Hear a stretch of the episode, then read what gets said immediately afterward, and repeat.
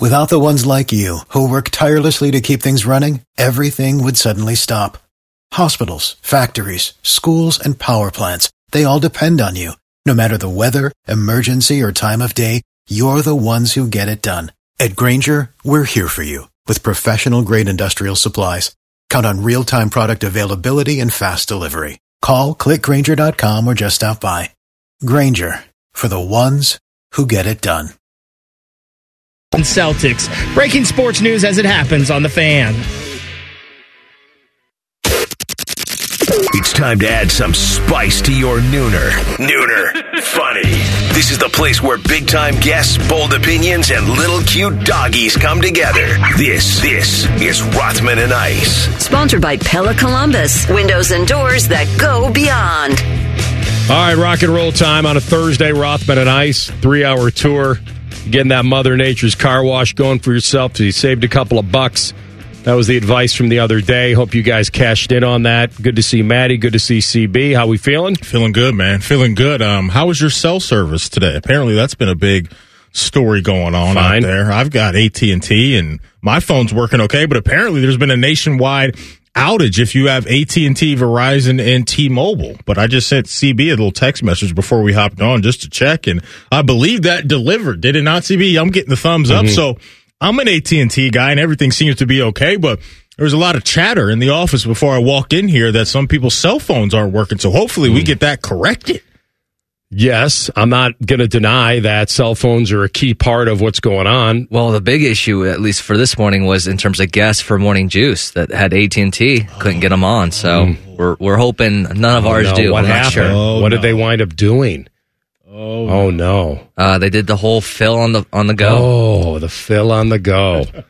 That's always fun. Those segments are better when you fill on the go half well, the time. You're good over there, is what you're telling me. Your provider's providing. Been with Verizon for a long time. Oh, They've never, good. I don't think they let me down too much. Oh, okay. Got an old phone, but she's still purring along. Good, Not man. great, but uh, need a first upgrade. word problems. Probably need to yeah. get you a little upgrade before the end of twenty twenty-four. Yeah, maybe, maybe not. I don't know. I take, you know how many apps I have on that phone? You know how long it would take me to re-download those apps? How much type manpower it would take? Type of apps we talk It's about not always people. about you, Maddie.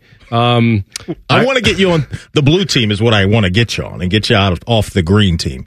So we can FaceTime and do all those things. It is a problem. You know? I did go through a string with some family, some extended family the other day, and they couldn't send some videos, and they finally realized that somebody on here doesn't have an iPhone, here clearly. He is. Here he They're is. Like, He's that Ray, guy. Raise your hand. That's right. Not buying into all that. Uh, I would say this, yes, we want to have emergencies. People have their cell phones. I mean, it'd be easy for me to sit here and say, well, good.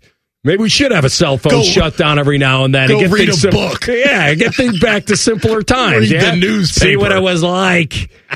You know? Um, oh, but that would man. be insensitive, and I don't want to be that guy today. So here we are. Uh, we got. I think we have a basketball game tonight. Back in action, I, baby. I, listen, it's. Uh, I want to treat this appropriately. Uh, when you beat Purdue, I even said this to Jake when he came on the show.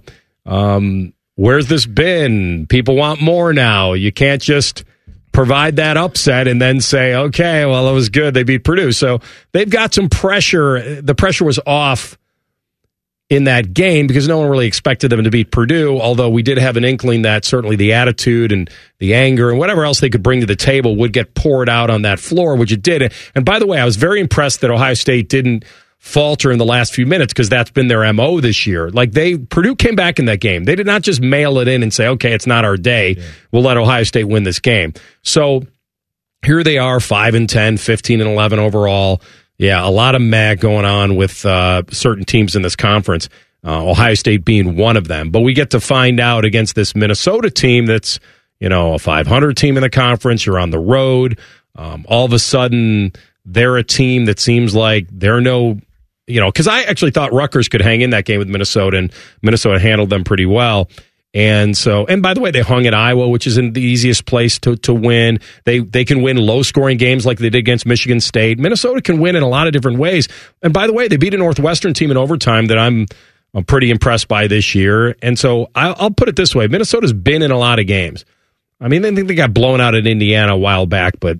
that was just a one-off. But they, if you go down their schedule, they've been in every game in the last month. And they've been really good at home, too, this year. Minnesota has. They're fourteen and three at the crib. One thing I can't wait to see kind of unfold tonight when it comes to this basketball team is the energy level and the juice early in the game, right? Because in my opinion, it's easier to get ready to go against Purdue, one of the best teams in the country, and you take that and combine it with, hey, we're going to show the world that we're still a pretty good basketball team, even without our former head coach and Chris Holtmann. So you had two really big emotional waves kind of clashing together. Now that that's removed and everybody has been patting you on the back for a few days and telling you, hey, you, you look pretty good. You yeah. accomplished something really good. And they did, and they should feel good about that. Just the energy level right out of the gate on the road. Can't wait to monitor that. But the things that we saw on defense, specifically with Zed and what he did against Edie, was impressive. And there's so much to like when you take down a team like the Boilermakers, but now you got to turn the page and do it again. And last time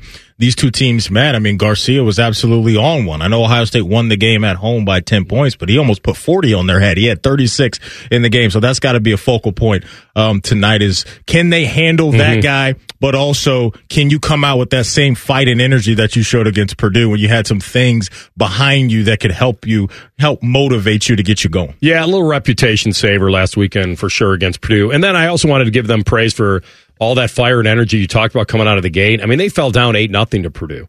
Like, all the fire they had before that game of, all right, let's let's play for Coach Holt. Let's go out there and win.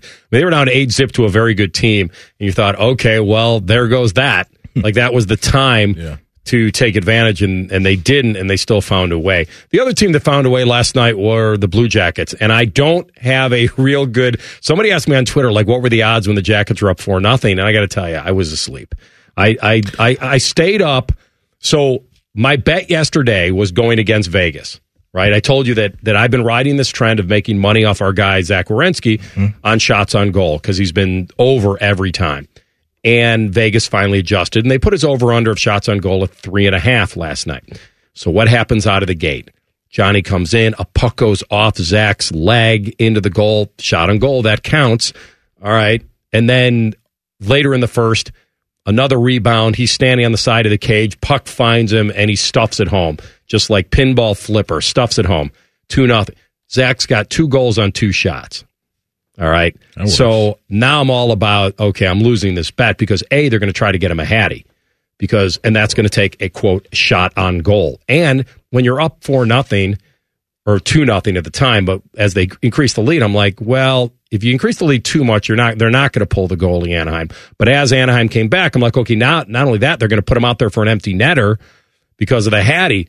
You know how many shots Zach wound up with last night? I think the uh, the final total on that, my friend, is a uh, nice little two. That was a two spot, yeah, exactly. Two spot. The early one, the the two goals on two shots were all he had all game. It happened in the first period, and I want to give our guy some praise because he. That's his fifth career multi-goal game, and he moved past uh, Oliver Bjorkstrand for sixth most in Blue Jackets history as far as the multi-point games. Okay. So, way to go, Z. Yeah, so, man, it worked out great. I bet against him. Mm-hmm. I am on my fantasy team, so he got me two goals, but I bet against him that we weren't supposed, we're not going to tell him. But that wound up making me money as well. There we go. So, think, we're in good shape. It was I think a perfect we both deal. Did pretty well on our Bet three sixty-five uh, hits yesterday because... Yeah. Shannon, I know Illinois lost by a point. Did you see what happened? I did, but he had thirty-five in the game. I think his over-under was twenty and a half yesterday yeah. when I when I picked that. So, nice little night for us. Yeah, we, we bounced back. Illinois blew an eight-point lead with thirty-five seconds. And that is horrendous. Heartbreaking. Now, I get it, free throws, this and that and the other, but that game was done. Yeah. Like, I think they were up twelve with, like, four or five to go. Mm. Like, that's... Your favorite. The blown I mean, leads, baby. Gotta coach shepherd that team to the finish line yeah. somehow. Take the air out of that thing. Do something. Uh, but great win by Penn State love, last night. I, I love it. But. I love that if you were a head coach, you would be instructing your point guard. You don't even pass the ball to anybody else until that shot clock is, like, ten seconds or less. Would, would that be your That's rule? Right. Anybody shoots with over ten seconds, you're sitting next to me. I'm taking your N I L deal. We're we're coaching this thing. I'm doing my job. Oh, I've got to help goodness. you guys help yourselves. You know what's crazy? I thought about this, too, is that we, we've just seen, you know, a few upsets here recently in college yeah. basketball, how, at least for me, you're, you're just kind of numb to it, right? Like a number one seed, number two seed falls in college football. Oh, my God, that's that's breaking news, right? Everybody's talking about what went wrong with this team. How could that happen in basketball? We just watched UConn lose. We just watched Ohio State mm-hmm. beat Purdue. And it's just like, let's just keep it rolling. That's just... college basketball, it's, it's just an odd thing to me, that feel when the big dogs go down, and especially the teams that they're supposed to beat, that college basketball doesn't have that same bite to it when it comes to a reaction uh, when some of the kings of the sports go down. It's a beautiful year this year for March Madness. Yeah. We might be able to find that little gem somewhere that can make a run if a bracket implodes and all that, because if you're sitting on, you know, right now with UConn going down and Purdue, it's tough to trust. We do like that Houston team. I've liked that Arizona team for a while, but there's nothing you're married to. It really, there's no real feel. Um, all of a sudden, you know, C B Samford team is now, although they did wind up coming back to beat Furman last night. I, they were in trouble. I almost texted you. I'm like, man, I think your boy, your bullies are going to be on a two-game losing streak, and they wound up winning that game over the Furman team. Kentucky lost again last they lost, night. Was it a buzzer beater? They lost uh, towards the end, I believe. Yeah. I didn't catch the, the the the ending there, but I think you may, you may be right about that. But that's a team that, you know, I highlighted last week that their offense is good, but they can't stop anybody. So they just went on the road to beat Auburn, a good team. Then you go mm-hmm. on the road to L S U and you fall seventy-five to seventy-four. What's up, C J? I'm telling you, the uh, team with the third most quad one wins is Creighton. I think they have twelve of them. I got this back at Bet three sixty-five when it was forty-five to one. They're now down to thirty-five to one. It's someone or a team you need to look at. All right. Coming off a big win. What'd too. you put on that? Five bucks? Uh, yeah, that's, right. Chick-fil-A that's actually money. right. Yes, yeah, a little Chick-fil-A well, money. Never heard nobody. Um, I feel that this.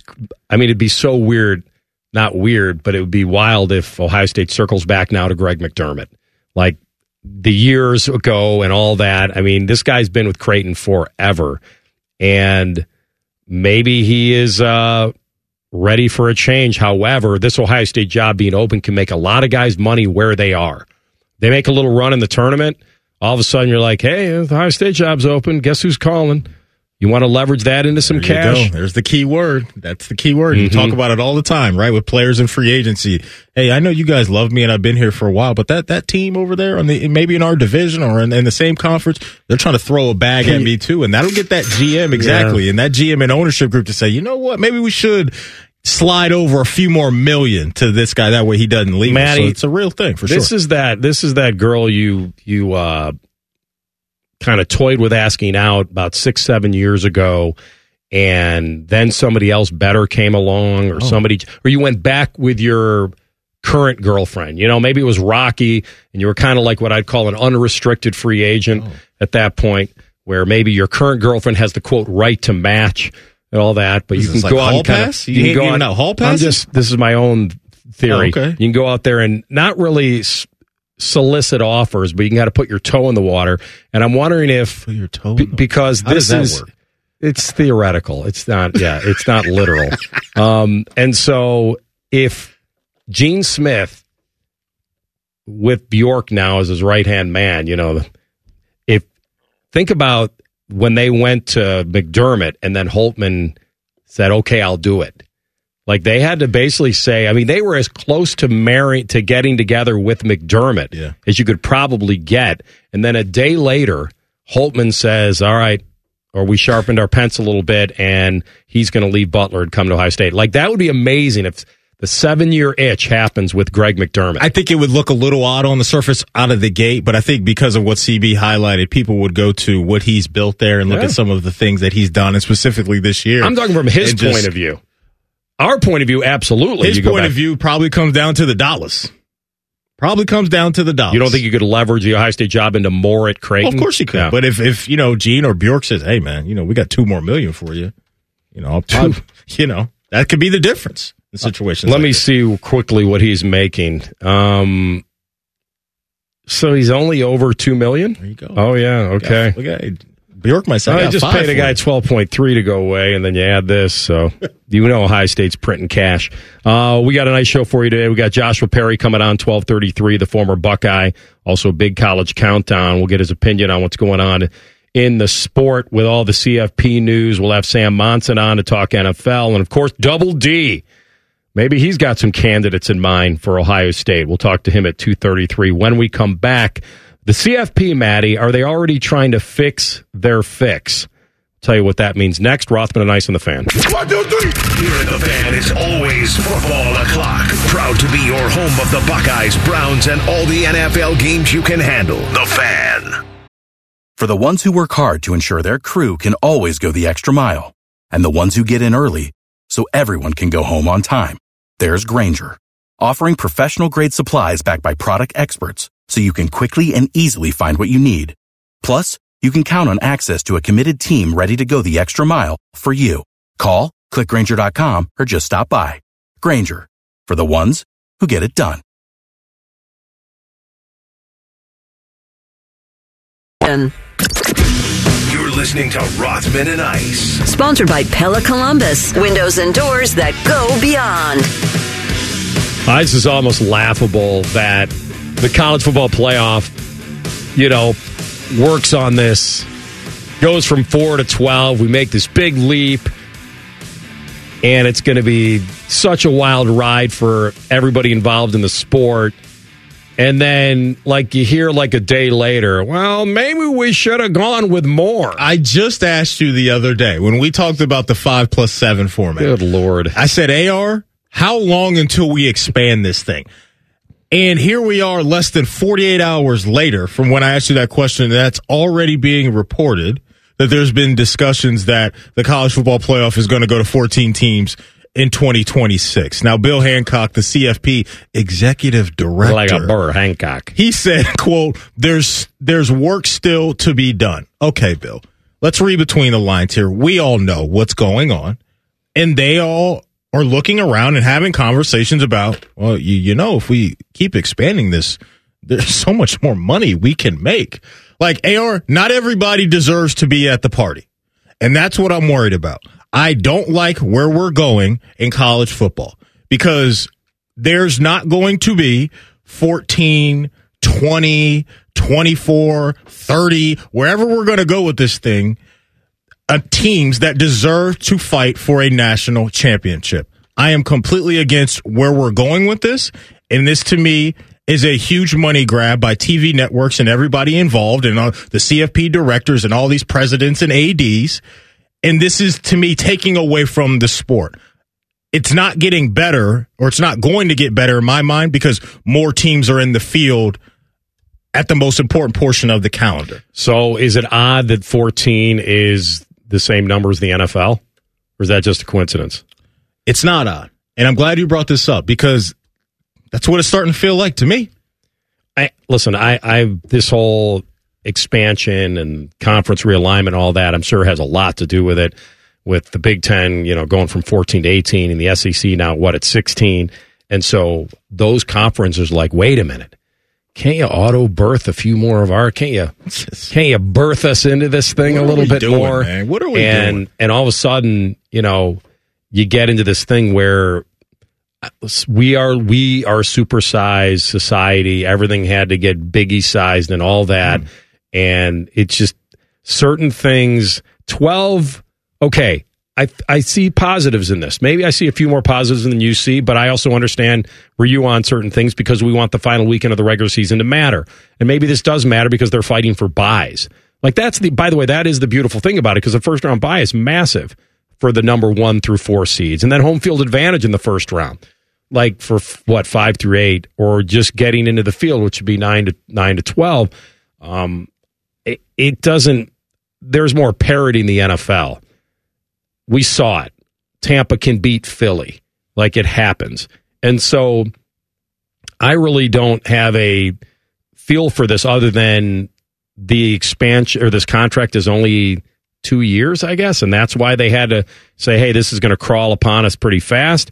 So if the commissioners came out of that meeting to say, hey, we're discussing fourteen or maybe even sixteen when the contract expires in two years, then okay, I understand they want to get ahead of this thing, but you would think that you'd want to live with it for a little while. Like the four, at least we got to live with it for a while. Mm-hmm. I don't I don't know if it really matters at the at the end game, because if you're just adding two teams, like you said, where are they going to truly make their impact? And unless they knock off a big boy, and then we get to see how that affects things. But I don't, I just don't, I think it's just comical, like I said in the beginning, that you might think about adding a three loss, because really now you're dipping your toe. You like that dipping the toe in the water stuff. Um, Sergeant Hulka with a big toe is going to see how far he can dip it in. I would say that you're now getting into three loss teams, which you don't deserve if, to play you, for a chip. If, if I'm you sorry, leave, you if don't. you leave it at twelve, and I don't know this for a fact because all all things are different. But I right. don't know if a three loss team is going to be in the top twelve. But I think a three loss team would be in the top sixteen. I, I agree. I just, I don't know. I, I'm getting in my get off my lawn bag with this because I just, and you mentioned, you know, the, the regular season finales and how, you know, that's going, there's not going to be a lot of spice and sizzle around that. I actually think it's the majority of the regular season is going to feel that way because of what you just mentioned. And when that pool gets expanded for teams that have the opportunity to play for the ultimate prize, did you really earn it? Did you really earn it? I think what's going on here, part of what's going on here is I mentioned the money, but I also think they are looking at these networks and these conferences are looking at some of the, the data when it comes to these bowl games. And I don't feel that there's the same love for the sport when it comes to the bowl game. So how can we correct that? Let's dress up some of these other bowl games or take away some of these other bowl games and expand the tournament. And that way it feels like those games are more important, but are they really? When, at least to me, I think we're going to be talking about some of the same usual suspects when it comes to winning the national championship. So I'm just not a fan of where the sport is going when well, it comes to this. I think this is, I'll give you my theory on why I think it's going this way. Because now they don't care about protecting the narrative of amateur athletics, because it's not anymore, and it's that's to me that's just my no, own I theory. Think you could be on my something. own theory is that for a while, when when you get accused of oh you're only doing this for money, it it had a bad taste, and they could kind of stiff on oh let's not pay athletes, this is amateur. Hey, it's it, we want to keep the rah rah, good old college try. This is still there's still student athletes and all that. Well, now that cat's out of the bag. Yeah. Tail's wagging the dog. This is now about, hey, players are getting theirs now. Guess what? We don't have to worry about acting like money doesn't matter. And that's why we're here where we are. I remember during the pandemic, we talked about, you know, the Big Ten, you know, for, for so many years, it was like, all you guys care about is money, money, money, money. And then what do they do? They say, okay, for the first time, we're going to err on our student athletes' health. We don't know for sure. Mm-hmm. We're going to say, hey, we're going to be a leader in this. Let's, let's calm this thing down. And guess what happened? Even that backfired. Wait, we finally put the student athletes first, and now you're yelling at us from that side. Yeah, that, wait a minute, we got to play the games and all about, and I'm just telling you, there's really no win in this. But my theory is that now that players are making a lot of money, and not all of them, but they're making money, that now they can think about, hey, how does sixteen sound? This sounds pretty good. We're making more money. Everybody's making money. We don't have to play the game anymore. Act. I think you could be onto something with that for sure. Uh, we'll have Joshua Perry up next, and we'll get his feeling on this thing. And my, my question to him is going to be, with this expansion, is it easier, harder, or the same for Ohio State to win a natty? Rothman and Ice on the Fan. If you consider yourself a Buckeye fan, you've come to the right place. This is your heritage sports talker and home of Ohio State athletics, The Fan, Ohio sports destination. Without the ones like you, who work tirelessly to keep things running, everything would suddenly stop. Hospitals, factories, schools, and power plants, they all depend on you. No matter the weather, emergency, or time of day, you're the ones who get it done. At Grainger, we're here for you, with professional-grade industrial supplies. Count on real-time product availability and fast delivery. Call, click grainger dot com or just stop by. Grainger, for the ones who get it done. Like Yoda, Rothman will limp onto the golf course, talk about how stiff his back is, wonder how he can even make it through a hole, and then proceed to kick your ass. You're listening to Rothman and Ice. All right, college football playoff. We're getting into new waters. Hey, listen, college football in general, college sports in general, we're all kind of flowing on this lazy river. Our guy who's all over it is the former Buckeye himself, and the Big College Countdown on N B C Sports and a lot more. Rally on Bally's host. He's our guy, Joshua Perry. J P, good to have you back. Always good to be back. Uh, it's a pleasure talking to you. Thanks, man. You as well. All right, so here's the question. We've got twelve teams now going into the playoff. Let's think of this from Ohio State's standpoint. I remember when they went from the B C S, old enough to remember, to four. My contention was that more at-bats, the better. Like, there were people that said, oh, it's going to be harder to win a national title because you're adding two more teams. I thought from Ohio State's standpoint it would be easier because talent always wins and talent wants that at-bat. Do you believe that with twelve, easier, harder, or the same for Ohio State to win a natty? It's uh, I struggle with it. I think it, it's more difficult in many ways because you have to be able to um, you know, go through a game plan situation where you're unfamiliar with certain teams, potentially four games to win it. Uh, the injuries are something that can pop up in that span. Uh, just the focus and like the chance of some things happening during games. Like, we know the game plan doesn't always get executed perfectly. Um, and so I think it's more difficult in that regard. I also agree with you from the sense of, like, you know, the more chances that, the more cracks at it that you have, Um, you know, the, the easier it becomes. Like, there's more margin of error in the regular season. I think that's where it becomes an advantage for a team like Ohio State or, you know, some of the, the, the bigger brands where uh, it felt like in a lot of years you had to be damn near perfect in the regular season just to have an opportunity to, to try to be perfect in the postseason.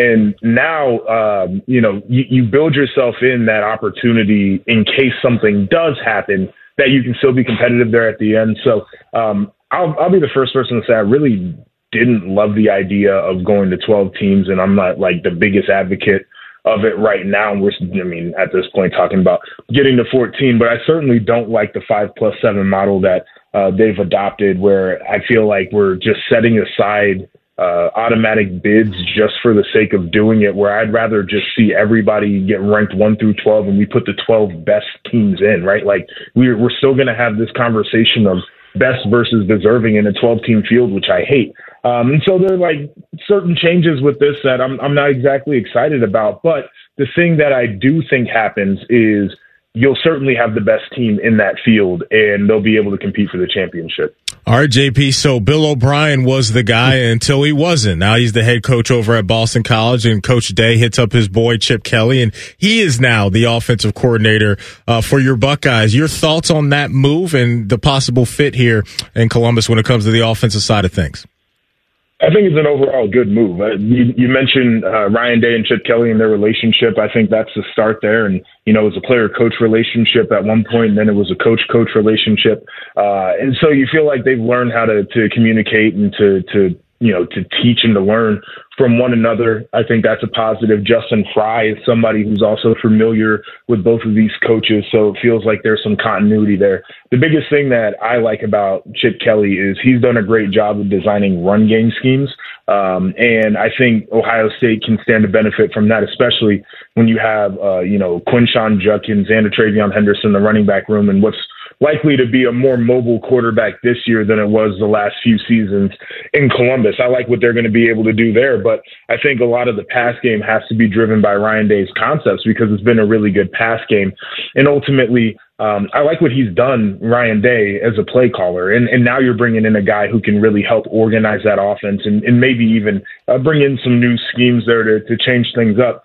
I think it'll be good. Um, I think Chip Kelly is going to have to come in and be a bit of a disruptor. I think anytime you have change, you kind of have to do that to make people feel uncomfortable a little bit, which is a positive thing. But overall, considering the fact that you thought you had your guy and then, you know, basically like a week later, he's out the door, um, to be able to, to go and get a guy like Chip Kelly and, and, you know, somebody who has done a phenomenal job in terms of offensive design in the past, I think is a positive. Talking to the former national champ, Ohio State. He is Joshua Perry with us here on Rothman and Ice and the Bryant Heating Cooling System fan guest hotline. Any hole on this defense that you can see right now?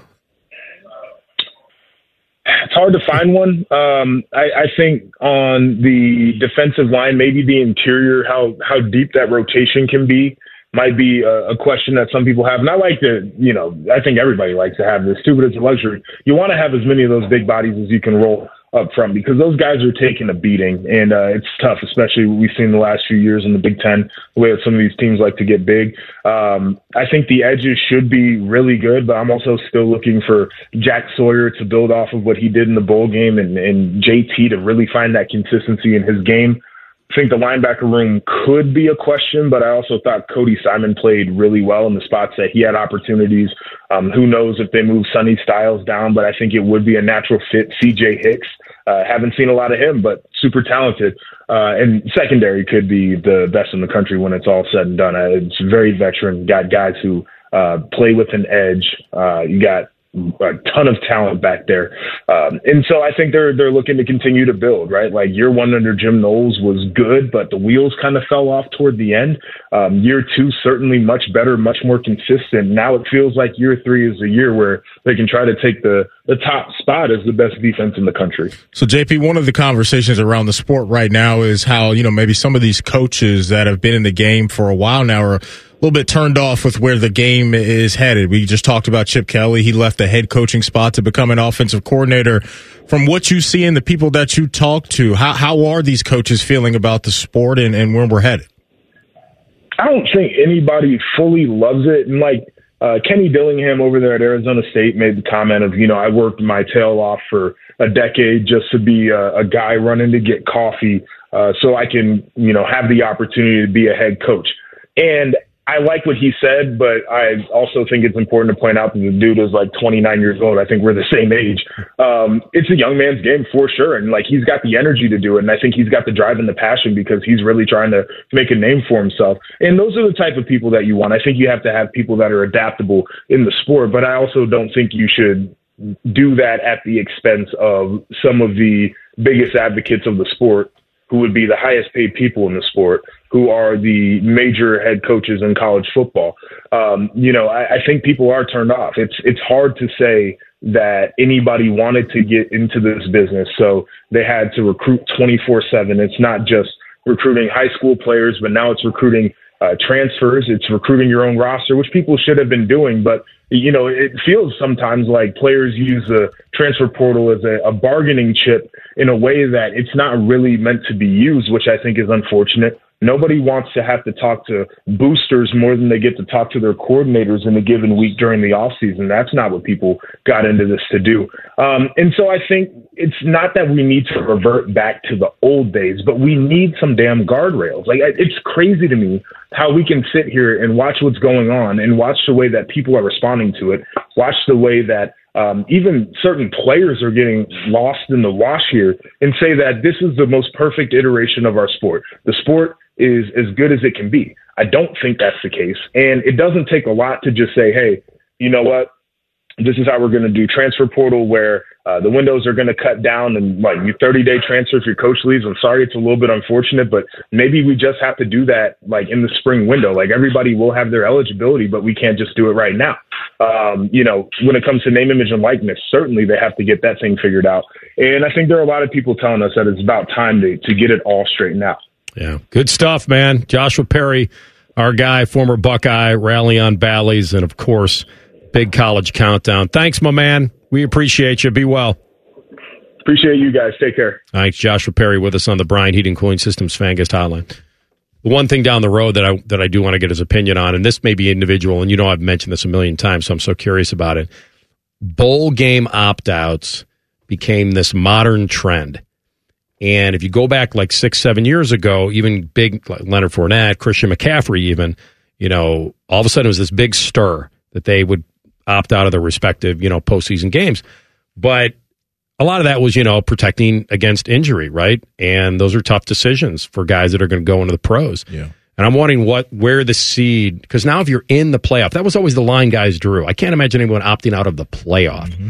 Well, now we've expanded this thing. So what if I'm a ten seed and I don't feel like I got a shot at it? Our team is not going to win the title. I think you bring up a fair question, and we won't be able to see that until yeah. the fall. But I cannot wait to, to get the answer to that question. And I wouldn't be surprised either, A R, if the decision makers, when it comes to the expansion of the playoff, if that's a factor.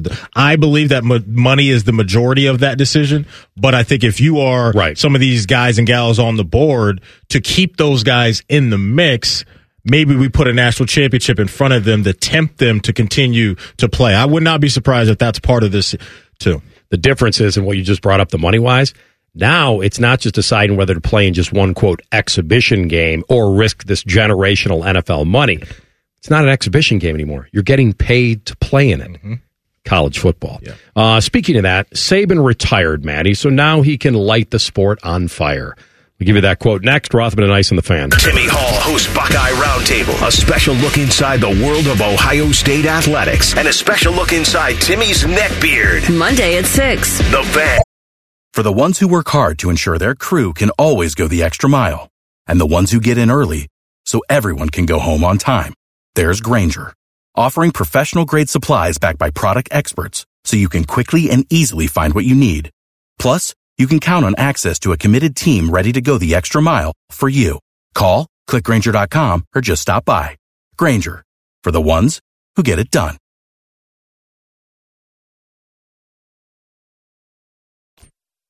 Listen, learn, lay the points.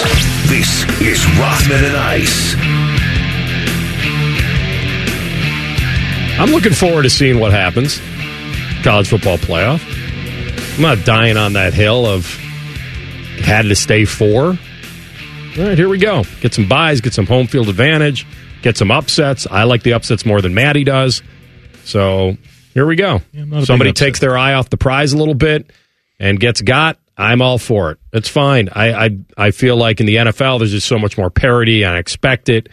More than just the number one seeds getting all the way there. I mean, they're going to give the top four seeds such an advantage with the bye and the home field and all that. So um, presumably you won't get as many upsets, but when we get that one, it's going to be cool for that team. I, I'm I'm all for it. The only thing I said earlier on, I was it was comical that they were like, okay, well, twelve is not enough. Like two years later, like get it to where you kind of need it. But I understand you don't want to, you can't retrace your steps. Like if it's too many, you can't walk it back. And trying to compare it to the N C double A tournament is, it's just, I don't feel like it's, I can compare it. I mean, we're talking about a sixty-eight team field, and going from sixty-four to sixty-eight, that was not as big of a deal as going from four college right. football teams to twelve. Like, okay, so you're letting a few more teams in. And I'm all for the one and done kind of feel for it. So I, I I'm giving it a chance. And it's, but let's call it what it is. College football was a weekly thing. That's why comparing it to college basketball, you're playing, you know, three days a week or whatever. Come on, we're playing once a week in college football. It's a physical sport. Every week tends to matter, except when you line up the cupcakes. And you and I, all we've done is kind of protect a little bit of tradition. That's all we've done here. Do I admit you got to modernize tradition? Of course. You have to, and, and we're all past the point of trying to protect it in simpler times. But that's all it was for me was, okay, college football is special. N F L is every week, but college football had that feel of, man, one win, one loss, big upsets. It just impacted it differently. No so question, that's man. All I wanted to admit is that we are diluting tradition a little bit. And it's okay to be able to admit that. It's not like it's, I'm not willing to go to this playoff. And honestly, that's probably for me the the what I'm going to miss the most. My biggest beef isn't with the expansion, even though I do think we got to be careful with how far we expand this. That way you do still have that great feel of these teams really earned a chance to play for the ultimate prize. But that's it. What you're mentioning, you you talk about rivalry games and even some of these big games that you get with, you know, Ohio State playing Texas or p- playing whoever from a, another conference that's a big brand. Those games lose a little bit of heat. They just do, at least for me. Maybe some people will be just as juiced up for the games and all that, but what's on the line is different, and that's really what I'm going to miss. What I'm curious to see, though, when it comes to expansion is, do we see any type of shift in the sport when it comes to the elite talent being spread out more?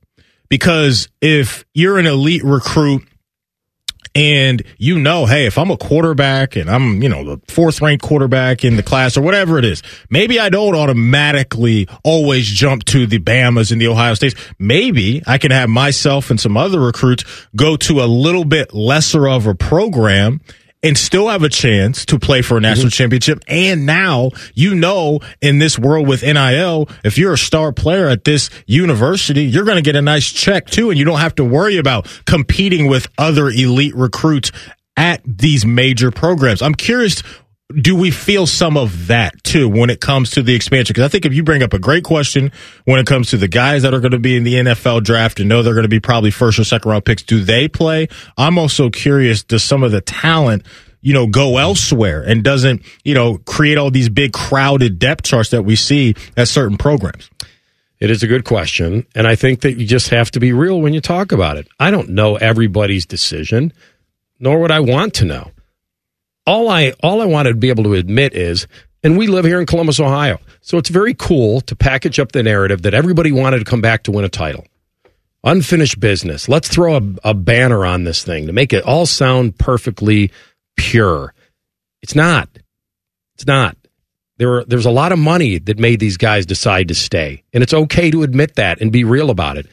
If the money also allows them the opportunity to go for a national title, great. Then it just adds more the whipped cream and the cherry on top of the sundae for them. Mm-hmm. But don't sell me that it's one or the other, that they're either leaving for the money or staying for college football. It's not. And I don't like the fact that it's that people, I don't know why they don't want to hear that. It's okay. And, and I'm not asking guys to admit that that was it, because that would be a bad look. If somebody said, well, it came down to the money, that's why I'm staying. No one wants to admit that. Everybody wants to have a little bit of integrity when it comes to, hey, this means something to me. What I'm leaving room for is that it can be both. It sure. can be both. It, it can check a lot of boxes for a lot of guys. And that's where we are. Nick Saban said that the college football is broken. And he's an old school coach that was used to winning by being a legend, a brand, and having the top talent want to play for him. And he earned that. And so now he's out of the game. And I was surprised that he got out, because I thought maybe he had a better team coming back and he'd have a chance to stack another one. But I, I'm leaving room also for the fact that he's a little broken by it.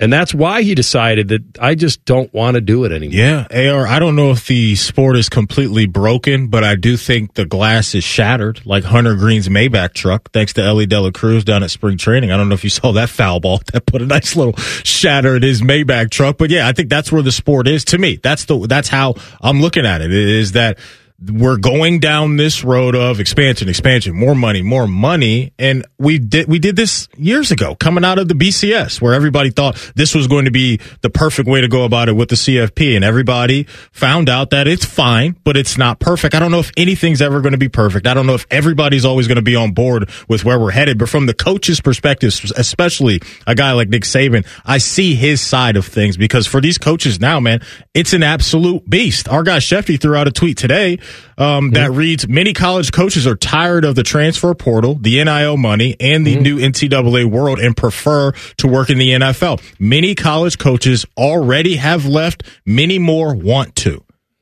So that's where mm-hmm. we're going. And I just think all well, these decision makers got to be real careful with what they're thinking is good for the sport, and is it really good for the sport? Because to me, it feels like we're on a really we're on a slippery slope right now. There's no question that he's right.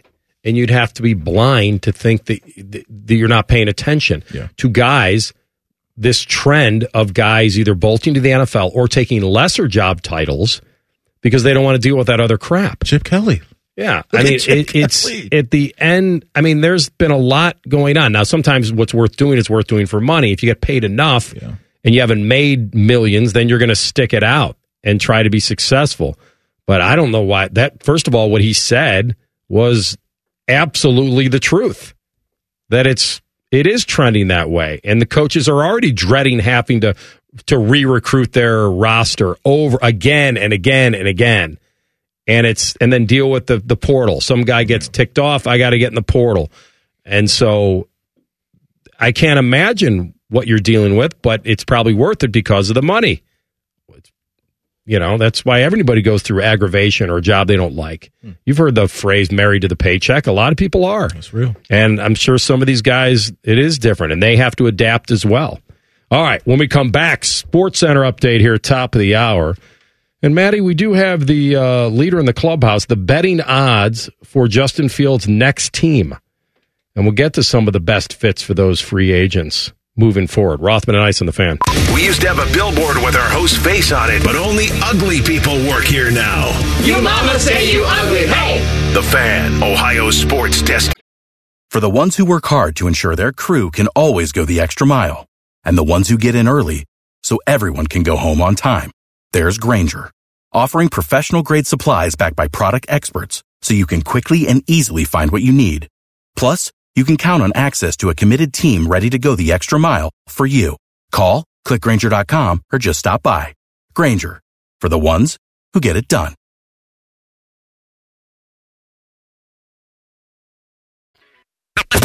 Anthony's tennis shorts were so tight, they had to pixelate his crotch. You're listening to Rothman and Ice. Full pixelation. All right. We got some free agents. I love free agency, man. This you, this is, you know what? It's one of my favorite pockets of the sports calendar right here. The N F L dead period. Well, I don't, I don't want to pocket. I don't want to label it that way, oh. but draft, but draft season, free agency for me, big baseball fan. Second half of the N B A season starts tonight. Like, I'm good right now, man. I know there's a lot of people that are football and football only, and I get that and I respect that. But this window in time right now, A R, I'm not mad at. Oh, and then we got the, the Masters lurking in the weed. The Masters. Did I whisper that? I don't think I did. Masters. I don't think I did a good job on it. It's got to be a little breathier. Yeah, but okay. uh, it was pretty good. I'm trying to protect you from a hot breath, I think, is what I'm trying to do. No, it's all right. Okay. People like to hear that on the radio. Someone breathing heavier. Yeah, the Masters. Walking tall on the mm-hmm. back nine. Huh? As tall as the Georgia Pines. You know who I'm betting on to win. Who are you betting on, Maddie? Come on. Last Golden name Bell. Woods, first name Tiger, oh, baby. On. Okay. The go, love don't go, stop? Go do it. Well, you sick. Can love him, but you're going to love him financially. I saw Charlie. Tried to qualify for a little uh, tourney there. Charlie's going to be a problem. Smooth little eighty-six, though. I don't think he's going to get it done. He's, so a, he's, we'll a, he's a young lad, man. You know, taking down these big courses. Is he that young anymore? I don't know. He feels fourteen, like he's... fifteen? Uh, Is he driving yet? That I don't know. I don't think he's driving yet. He may have his temps. I'm going to guess Charlie's fifteen. fifteen? Sounds right. Can I Google that real quick? You got time for that? Yeah, give it a Google. I'm curious. I think he's probably right in there at fifteen. Charlie Woods? Charlie. Uh, he turned... It looks like fifteen on the eighth of this month. There we go. There we go. So we got time. A R. Yeah. So I guess he's doing a pre-qualifier for this tournament in Palm Beach. I don't know a whole lot about it, mm. but they were off and running. I guess he uh, hit his first tee shot and gave a, the dad twirl with the club, and away we go. But we'll have to see. I know. I know that. That we used to have that stupid debate on, you know, whether he'd win a title on the tour before. Was it no? Was it Bronny won an N B A championship? I think Charlie. Well, I think you're that's betting probably on, a safe bet. Yeah, you're betting on Charlie. Looks like Bronny would probably be staying another year at U- USC. Need some more work. Yeah, Need it's uh, yeah. He fired sixteen over eighty-six in the pre-qualifying event. So. All right, hey man. Yeah, I mean he can handle it. Some pressure. Let the kid be a little bit. Let him let him work yeah, it out. Man. Gotta take these uh, these bumps and bruises early. That way, you know, when you get to Augusta in five, ten years, whatever it's gonna be, you know, you can handle all that. Yeah, I mean he probably got there about four AM, you know. Get going a little bit. I'm uh, jealous of his life. I'm jealous of his life. Yeah. Gotta do you know, Maddie, you get to come decent. in here. Oh, I thought you said Charlie's got a decent life. Yes, he does. I think pretty more would qualify as great. Yeah, but the pressure now, if, he, if this is what he wants to do for a living, mm-hmm. like it's different when, you know, you're Ken Griffey Junior Like you kind of know. Like golf is a funny deal, man. It is, but the pressure comes from the outside. That's us that are going to put that expectation level on him, which is just impossible, right? To follow in his dad's footsteps and become one of the best, if not the best, depending on who you're asking between Jack and Tiger. Like, he's not even going to get close to that. If he makes the tour and is consistent player on the tour. That's a win. That's, that's a huge that's a win. Pretty damn big win. No question. And if he's on a leaderboard on a Sunday at a major Like, that's beyond, I think. Well, buckle up. Spoiler alert, that's happening. You're predicting that's oh, a yeah. guarantee. It's going to be a problem, man. He's going to be a problem.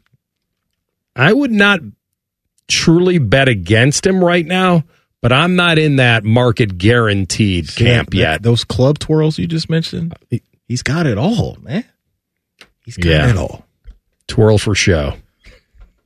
Do the rest for the oh, dough. Man. See, right. What are some of these free agents you, you got cooked up for us and some, some possible landing spots for said free agents? Yeah, so uh, give credit to Matt Bowen over at E S P N. He put together a list of the top fifty free agents in the N F L and their best fit. So not necessarily where he thinks they're going to go, mm. but where they fit the best.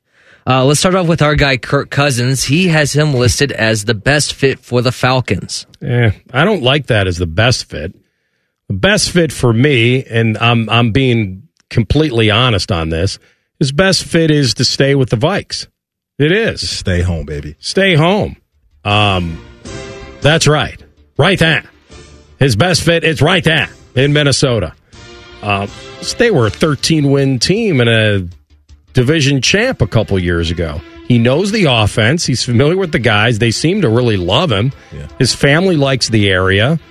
And he's coming off a torn Achilles. Fine, you want to throw him in Atlanta and give him maybe a little better running game? That's fine. A lot fine. better. A lot better. And an easier division. So yeah. I, I understand that maybe that's where he's going with this, but I like his fit in Minnesota. Now, the problem is we can't tag him anymore. Mm, you hate he that. Decided his agent really worked hard and... A R wants unlimited done. Tags, baby. See, here's where I'm at with your boy. To me, the best fit is wherever the biggest bag is. Really? Yeah. Because, Doesn't he want to win? Well, I think you can win in Atlanta because yeah. of what you mentioned. You drop Kirk Cousins in there, in that division, that maybe you bring back Baker Mayfield. We don't know what type of leap Bryce Young's going to make. And Derek Carr, that was a disappointment down in New Orleans. Like, yeah, you drop Kirk Cousins into that thing, and I think they'd be rolling. But I think that's probably what's going to come down to, just because he is coming off of this injury, and in years and money at this point in his career have to be a major factor. So I'm going best fit is where the biggest bag is. Okay, that's usually the tiebreaker for a lot of guys, and I'm not saying he'd be going to a bad team in Atlanta, but... This is coming off the Achilles, thirty-five years old. I would like the familiarity of the team I've been with for a half a dozen years. And um, a tougher division, like I said. Lions, Packers for real. Bears, we'll see what happens with them. Yeah. It's probably I'm probably not heading down the perfect path, but I like for a veteran guy coming off that injury to be in the offense he knows. All right, the second one is T. Higgins. He's listed as a best fit to mm. stay in Cincinnati. I agree with that, but I was thinking of other teams. Like, if it doesn't work out for Cincinnati's front office and T. Higgins in his camp, where else would I like to see him go? And, man, honestly, like, if I'm T. Higgins, I don't know what the Jacksonville Jaguars are going to do with Calvin Ridley. Send me down to Duval County. I, I like the Jaguars. You guys know how much I mm-hmm. like Jacksonville. You kind of grimaced when I said it, so you don't love that no. idea. But I, I think they're still a team on the up and up.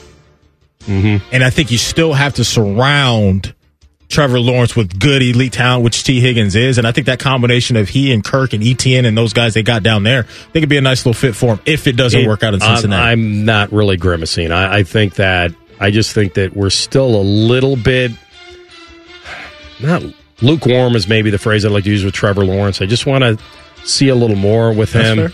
And I do like that team. I do. It's just there's a – it's tough because he'd be leaving Cincinnati and going away from Burrow. You're right. The best fit is staying at home. But if there wasn't – and this is going to be the right answer for a lot of weapons is Kansas City. Mm. Like it's it's honestly it is – and I hate to use that because I can use it for anybody else he throws at me. And all of a sudden, if he is MVS's role now of an outside guy, stretch the field and all that, like that is there. So think about T. Higgins, Kelsey, and Rashee Rice. Now I've got a a trip that I could count on. All right, number three, we have Mike Evans. His best fit, according to Matt Bowen, is the Panthers. Yeah, well, again, this is the right answer is the Chiefs.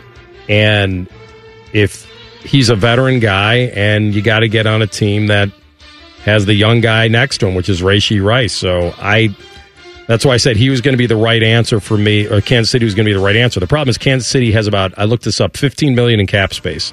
Oh, and they got, you know, and they got, can't be capping. Well, what I'm saying is they got a lot of their own free agents they have to re-sign. Yeah. And Evans is going to be thirty-one when this thing starts mm-hmm. in twenty twenty-four. But if there's a fit for a guy that's fitted for a jacket right now, it's to try to chase that ring, and it would be with K C also. I am going to go to the N F C for Mike Evans, and I want to see Mike Evans in Green Bay.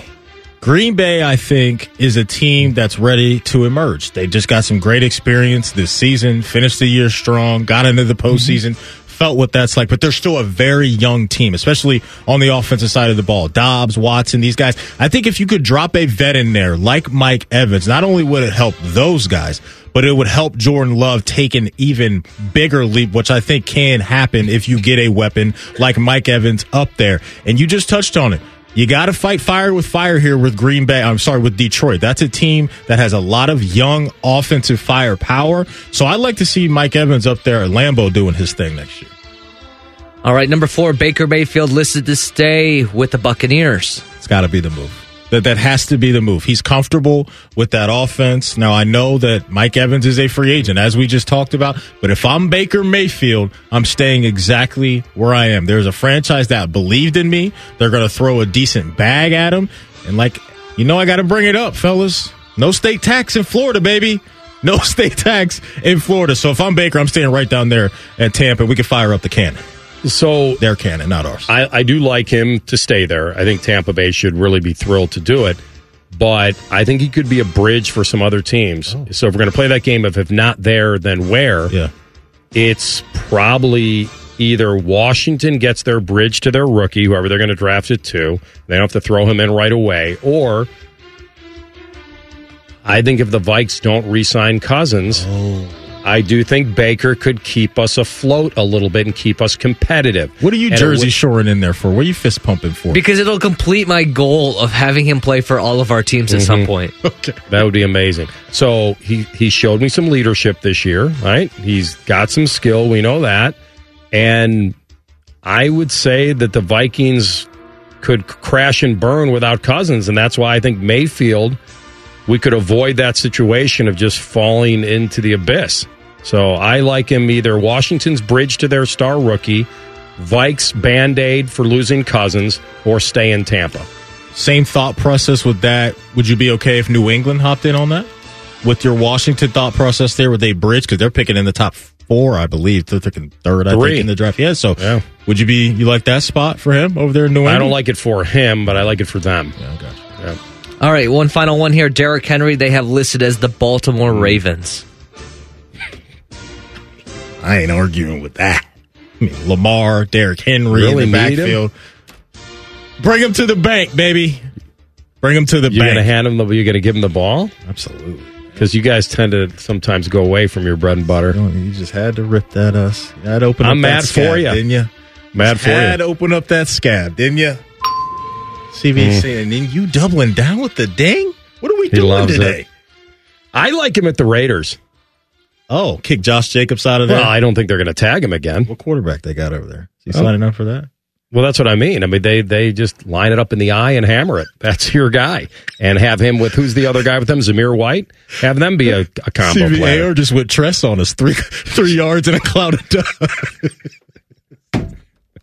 I formation, baby. The Raiders do it. Go look at the tape. uh, I love it. Go look at the tape. I love it. D. Henry in the silver and black. Uh, he would look good in that uniform. Absolutely. But guess what else he would look good in? The black and purple, baby, at the back. How yeah. many running backs do you guys need? All of our running backs not- are free agents. J K, Gus Edwards, all those guys are free agents. Except the main running back. Keaton Mitchell? No. The guy that touches the ball Dalvin every Cook? Play. No, the guy that touches the ball. Oh, the two-time play. M V P? That's that right. guy? Okay, that guy. There we go. Okay. All right, we're coming back with uh, best odds, the betting odds, where Justin Fields will end up. Next, Rothman and Ice and the Fan. If the sound of another man slammed against plexiglass turns you on, you've come to the right place. Proud to be your home for Jackets hockey. The Fan, Ohio sports destined. For the ones who work hard to ensure their crew can always go the extra mile. And the ones who get in early so everyone can go home on time. There's Grainger, offering professional-grade supplies backed by product experts so you can quickly and easily find what you need. Plus, you can count on access to a committed team ready to go the extra mile for you. Call, click Grainger dot com, or just stop by. Grainger, for the ones who get it done. And... You're listening to Rothman and Ice. Sponsored by Pella Columbus. Windows and doors that go beyond. The fallout from the Eagles' season of disaster is pretty predictable. What's happening you now? You get so close to the, to the top. You don't get it. Then you come back for the season of redemption. This was going to be the year. We go to the Super Bowl and right that wrong. Jalen's got the big contract. And now there's accusations of that he, all the on-field, off-the-field distractions of the big contract put him under a lot of pressure that he didn't handle well.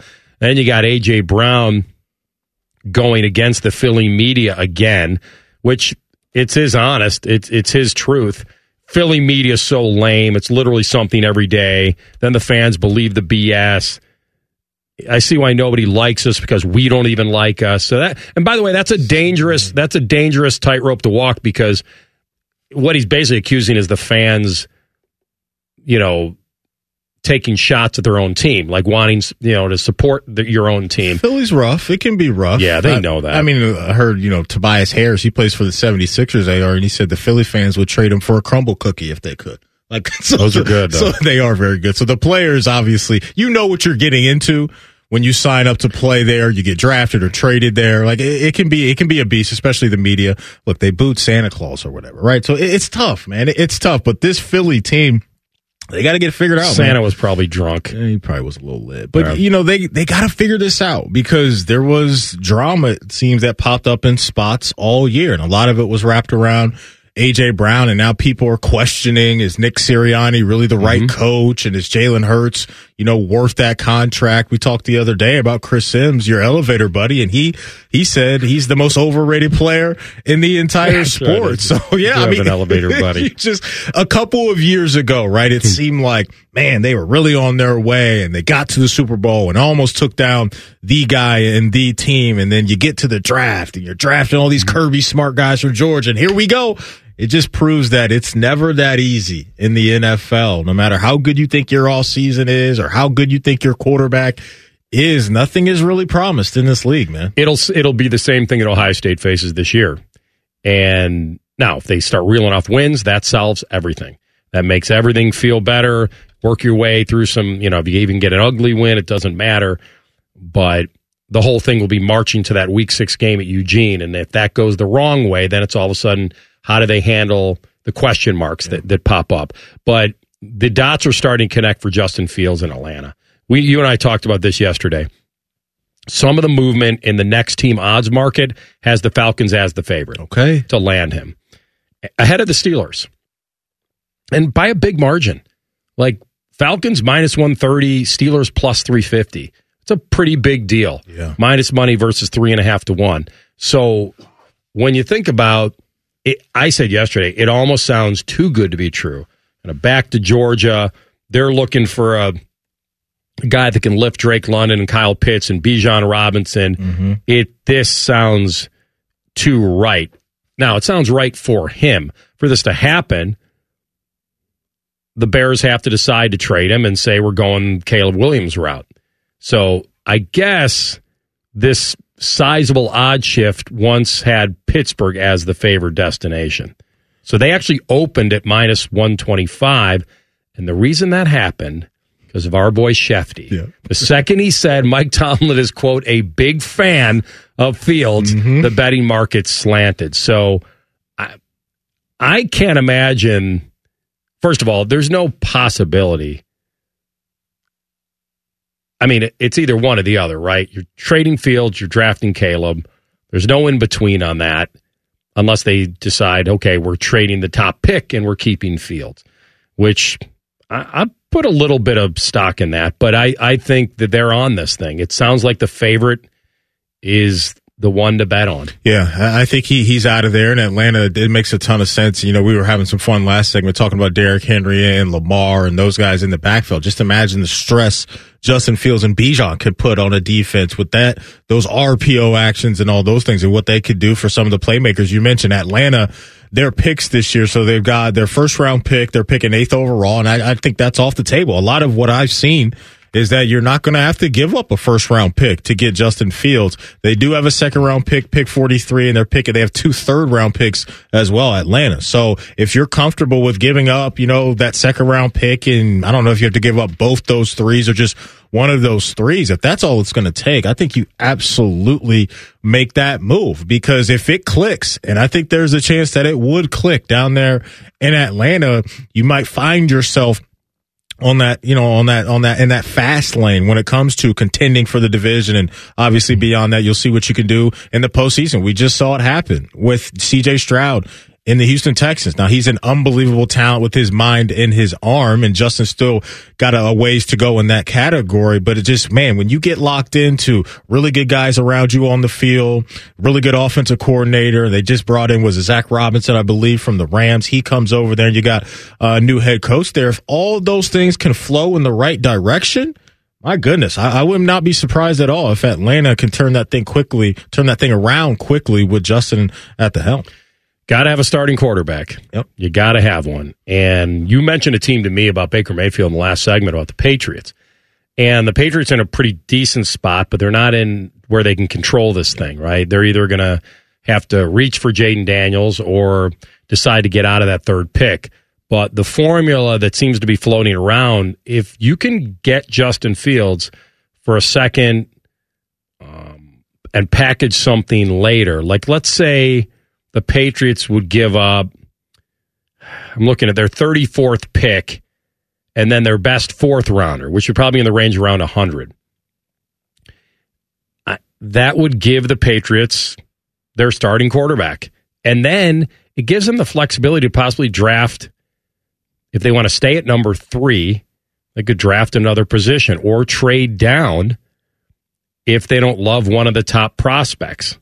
So if if they go bold and get Fields without giving up the third pick, then they could use that on a quarterback and play Fields while the first rounder develops. It's not really the best way to do it. It gets dicey, couldn't it? It gets a little dicey because I saw Matt Miller was tweeting about how the Patriots aren't equipped to draft a quarterback. They don't right have the now. weapons. That's the last place I want to go if I'm Justin Fields. The last place. Mm-hmm. Unless in that scenario you laid out, they keep the third round pick and draft Marvin Harrison Junior The third overall pick. There. That, yeah. Then that becomes attractive to me if I'm Justin Fields. Now, obviously, he doesn't have a say in where he's going to go, but I think when you look at the weapons in Atlanta versus the weapons in New England, heck, even the weapons in Las Vegas with Devontae Adams still there, like, no, keep me away from New England. And it's a rookie yeah. head coach. Yeah, I'm out.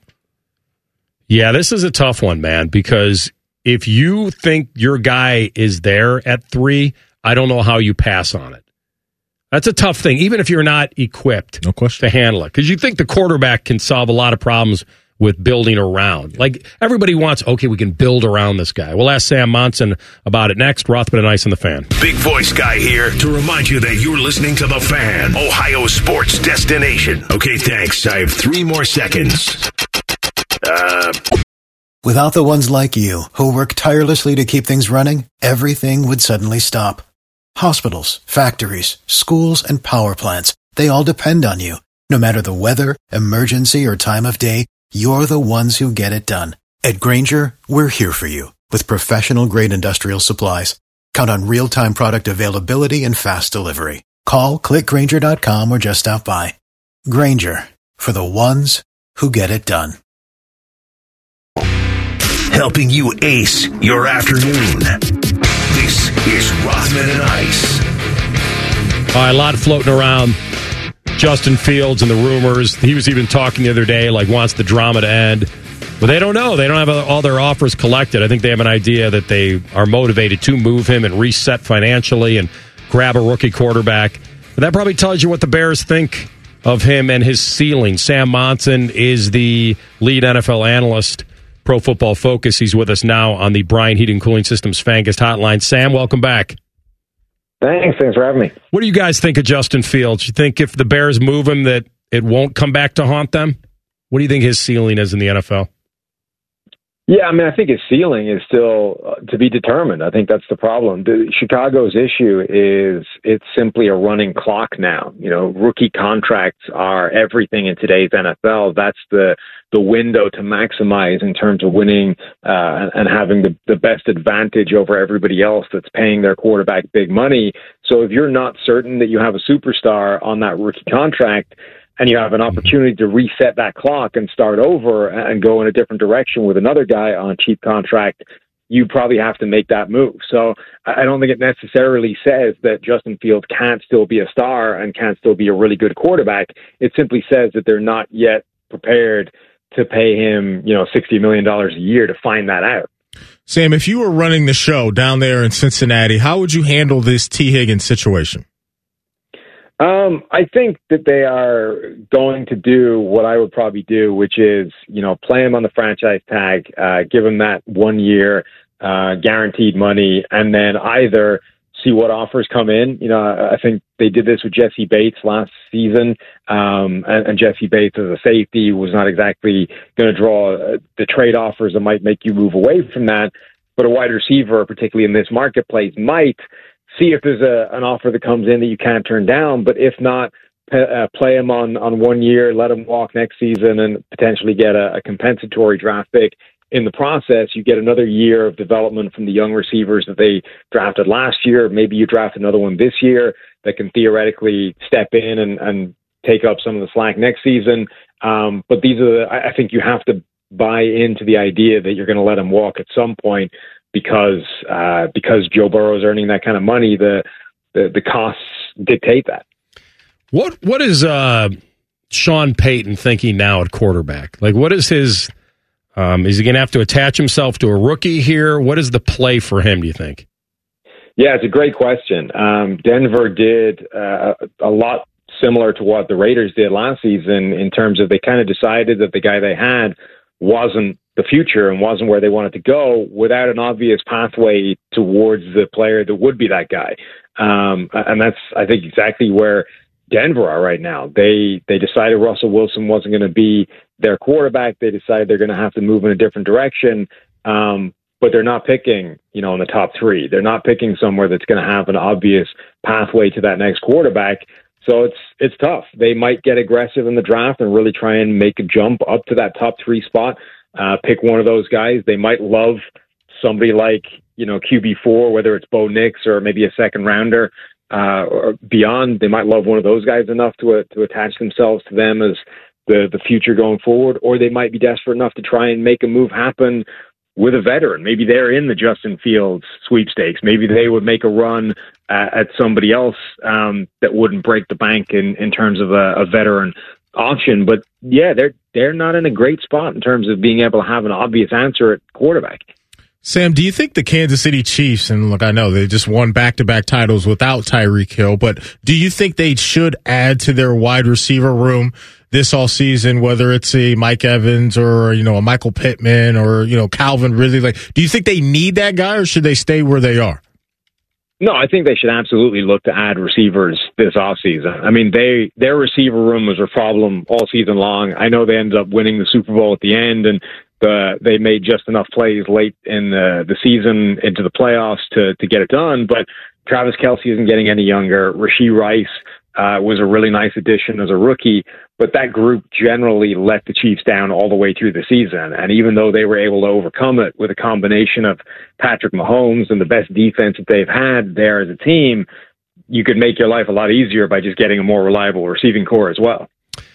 All right, so Dak Prescott is, is an interesting thing, right? Because, you know, the money he's going to try to make here and where Dallas is, they're kind of in a really tough spot, right? Because they have a very viable option. However, it's just there's just not enough wow in the playoffs where it counts. Uh, what do you yeah. get, where are you with Dak right now as far as because um, who called Maddie? Who called? Uh, oh, Chris Sims called Jalen Hurts the most overrated you know player in the N F L right now, and you could almost make the case that it's Dak based on the money he's going to make. The problem for Dak and Dallas generally is they keep collapsing in the playoffs. Um, and I don't think that that's a flaw in in their game or, you know, an indication of just a, a ceiling or, or how good they can be. I think they just have this psychological block now that they can't get past as a franchise. You know, the Cowboys have got this historic losing record now in the postseason, and they know it. And every time they get to one of these games, everything tightens up. Nothing looks right. And they're they're choking at this point, honestly. But Dak is good enough to win those games. You know, he had an, an arguably an M V P caliber season last year. There's an awful lot of ways where you slice the numbers, you look at data. Dak Prescott had the strongest M V P case of any quarterback. And I know Lamar Jackson ends up winning it near unanimously um, because of the sort of the narrative and the um, the, the more intangible things that, that sent the the story in his direction. But Dak Prescott played pretty much as well as any quarterback in the league last season. So they're in a situation where they have to pay him the the big money. They have to do it again. They have to re-up that deal, give him the, the top of the market quarterback money. And then as a as a team, they need to institutionally get past the mental block they have in the postseason that's holding them all back. But I don't think because they've been failing, that's an indication that they should, you know, abandon Dak Prescott as the starting option. Sam, if you had to, if you had to give a free agent running back a contract this year, let's say that's two or three years, who would it be between Derrick Henry, Pollard, Saquon, Austin Eckler? Like, is there a free agent running back that you would feel comfortable giving a, a deal to beyond a year? If I had to do it, I think I would hitch my wagon to Derrick Henry because he's already shown himself to be the exception to the rules of running back uh, dynamics in today's N F L. All the things that you don't do with running backs, all the things that they're you know, not supposed to be able to achieve, whether it's workload, whether it's, you know, the, the amount he actually does get stronger in the fourth quarter, whereas really that's a myth for, for most running backs in the N F L. He's shown himself repeatedly to not play by the rules relative to every other running back. So it's kind of like the Adrian Peterson thing. You know, he was good enough, Adrian Peterson, that you throw out everything you know about running backs, and he could win M V P coming off a year where he'd torn his uh, A C L, I think, and, you know, played at that incredible level. Derrick Henry, everything about him right now would say you don't want to give that guy the contract. It's a red flag. But he shows no signs of slowing down. He was still incredibly good last season behind the worst offensive line in the N F L. I would give Derrick Henry a couple of years and rely on the fact that he is that special. Sam, we got about a minute left. I want to ask you this in the N F C North. If you had to attach yourself to one of these teams, let's say for the next three years, Green Bay or Detroit, who are you rolling with? Yeah, it's a great question. I think Detroit have done a really good job rebuilding this thing in a structured, organized way, and they're exactly where they want to be on the right pathway. Green Bay kind of stumbled into it last year, though. They've got an incredibly young team, and it took huge steps forward last season. I guess if you buy into the idea that those guys are going to take that step forward this year, you would say Green Bay probably has the higher ceiling. Yeah. Good stuff, my man. Always good to have you on, Sam. Be well. We'll talk to you again soon. Anytime. Take it easy. Sam Monson, Pro Football Focus, lead N F L analyst on the Bryant Heating and Cooling Systems Fanguest Hotline. All right, it's time for you to figure out what's going on in your bath or your shower. If it's old, outdated, there's mold, mildew, whatever, broken tiles, you got to call my friends at Bath Authority. They're going to provide you the highest quality bathroom remodeling products. So that's number one. So you got that figured out. They've got the world-class customer experience. They don't just talk about it. And they also have modern, durable tub showers. They're designed with this exclusive high-tech polymer liner. Uh, what does that mean? Well, it means low maintenance, and who wants to take care of their bathroom? So it's resistant to the mold and mildew I just talked about, very easy to clean. It's going to last for decades, and it comes with a lifetime warranty, so they back it up. Every unit also is custom built, so you're involved in the process. You pick the premium accents. You pick all the accessories. You want safety features. You need a low-profile shower. You need grab bars. You need a shower seat. Um, All Bath Authority products are one hundred percent made in the U S A, and they can be installed in as little as one day, and it'll be done by a certified factory technician. So I want you to call today if you have need there, and you'll get one thousand dollars off a new shower or bath right now. thirty-six months, interest-free financing. So you've checked every single box imaginable if you need to get your bathroom up to snuff. You're the priority. It's Bath Authority, and that's the place you need to go. Check them out right now.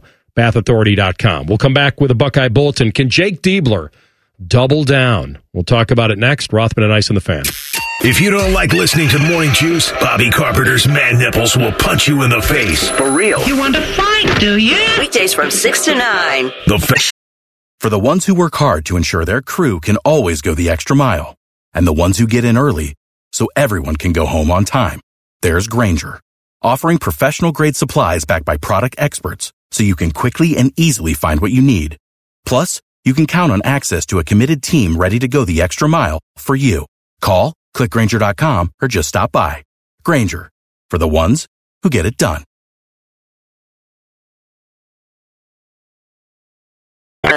Rothman and Ice present Buckeye Bulletin. Sponsored by Logan A C and Heat Services. Feeling the chill? Call the experts at Logan Services now for hot deals on Trane furnaces, including zero percent A P R for sixty months.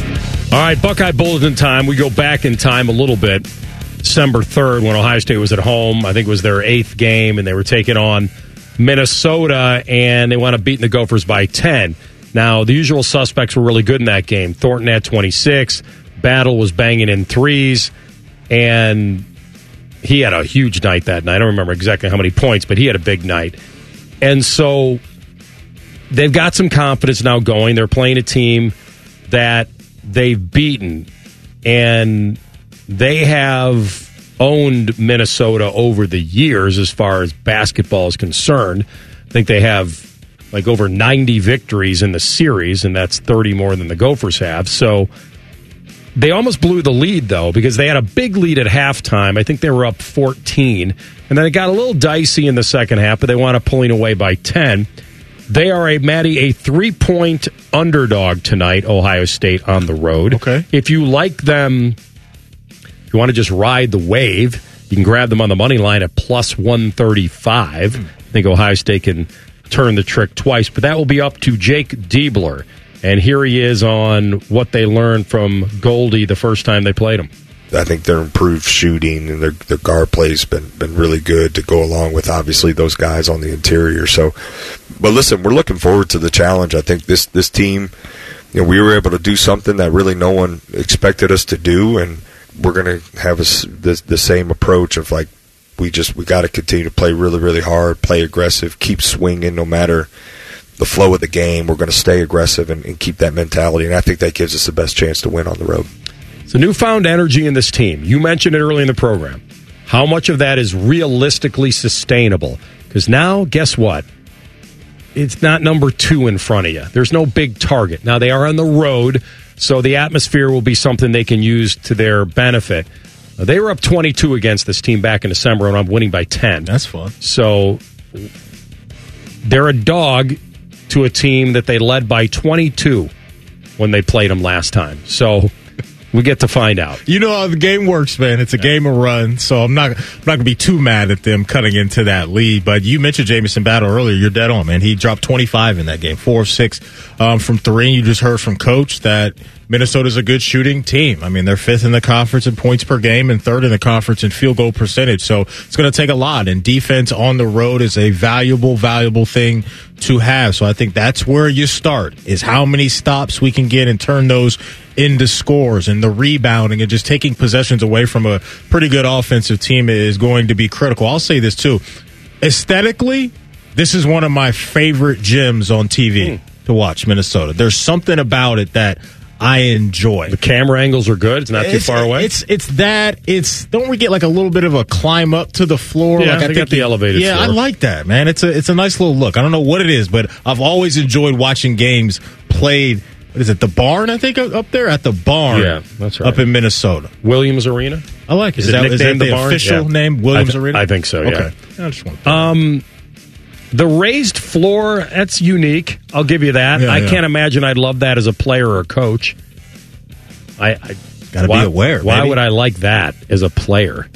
You feel like You're, you're on gonna, a stage. I'm putting you up on the stage. That's what I mean. I always okay? feel like you're going to fall off the stage. It's the worst thing a performer could ever do, oh, besides man. bomb. Fall off a stage. Oh, my goodness. That's especially, not good. Especially in this era where everybody's got their cell phones out and social media, and it goes viral, and then you're a meme the rest of your life.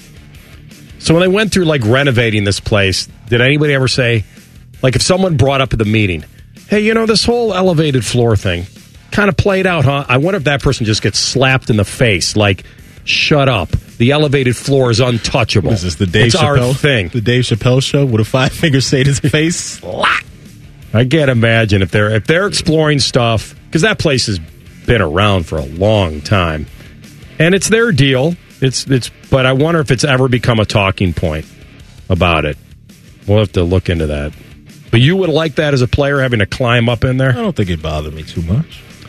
All right. I don't think it bothered me. It's a tight building, man. It's a... Uh, See, I like gyms like that. It's old. It's, it, the, the concession, you're kind of walled in. Yeah, it's, man. I like that. A little high school-ish gym yeah. vibe to a college game. You like to get the, that wafting from the bathrooms, get the oh, real sm- the real that, feel that, that, that, of the whole thing. That's not what I'm looking for. I thought you were going to say the wafting coming from the concession stands, which that works for it me. It intermixes with the bathroom. Well, what you're talking about, I, I will leave that alone. I'll leave that alone. So, look, I mentioned the defense and how how that's going to be important. This last game against Minnesota, A R, Ohio State shot fifty percent from the field and fifty-two percent from three. So that's not a given, right? Every single game. So I just think that's going to be so important for them, is to, to really lock up on, on that end and, and grab those extra possessions when you can. Real quickly, I just brought up a picture of this place. Yeah. They actually have a caution triangle for players right there, acknowledging, like, hey, be aware. Yeah. I also went back to twenty seventeen, and Hoosier Josh Newkirk did fall off the stage. There we go. He was okay, but he he could have been easily hurt. Well, that's when it changes, if you get injuries. All I see is a picture of his legs in the air, no head. Just kind of the lower torso. Oh, man. That's awful. You know he was getting clowned for that. Maddie, when I show back. you this picture, you are going to see it now. You're going to fall off your chair. That's awful. Oh, that's incredible. I may have to, you know what I'll do? I'll snip at that and tweet that out. Like, let's everybody be aware of what's going on yeah. tonight. See, but for, you're a big college basketball guy. Your favorite gym on T V is what? Oh, on T V? Just to watch where, you know, aesthetically pleasing to you. Oh, Cameron, baby. Cameron's good. Sometimes the camera angles are, are a little I interesting. Hate the camera angles. um, I, I am a little biased towards Hinkle with Butler. Uh, okay. I, I like that a lot. Mm-hmm. And it looked really good, too, when they had the bubble tournament there. Uh, man, yeah, I think a lot of those smaller gyms that are under around ten thousand fans, they seem to make it a little bit more compact. I like it more. Sneaky one for me, San Francisco. Their gym. Watch a little W C C San action. Francisco. By the way, Francisco. A bad one is the new Baylor gym. If you've seen the oh, new no, angle for the T V, this. It's horrible. You look like you're sitting up in the rafters. Okay. Like watching Oregon, you know, that floor really kind of gets... Oh. Is this the N B A in-season tournament floors? That's a mess. I didn't know that Maddie and Bill Cartwright have been just hanging out together watching games in San Francisco. I don't know. Sometimes you'll watch Gonzaga or Saint Mary's, like a couple of the good teams there late at night or whatever. And whenever I've stumbled across San Francisco's gym, I like it. I think because the colors remind me of the Supersonics, and I love the Seattle Supersonics when Fantastic. I was a kid, the green and yellow. So that's probably why. Downtown Freddie Brown, Jack the Eraser Sikma. Mm. There's a Detlef Shrimp. Well, that's newer. Sean yeah. Kemp. I went way back. Yeah. These, the the, the Supersonics. They might be getting an N B A team soon. So yeah, good for them. All right, that's today's Buckeye Bulletin. Uh, we're going to do a Sports Center update here top of the hour. We'll have Dan Dakich, Dan Dakich on at two thirty-three, talk Buckeye hoops and coaching candidates and all that. Also wanted to uh, play a little clip from Jack Sawyer when we come back about the offseason, the tightness of this team, and what he expects. Stick around. Third hour on the way. Rothman and Ice in the Fan. We have so many local shows, I can't fit them in a ten-second promo. So let's just say we're live and local all damn day. The f- For the ones who work hard to ensure their crew can always go the extra mile, and the ones who get in early so everyone can go home on time, there's Grainger, offering professional-grade supplies backed by product experts so you can quickly and easily find what you need. Plus, you can count on access to a committed team ready to go the extra mile for you. Call, click Grainger dot com, or just stop by. Grainger, for the ones who get it done.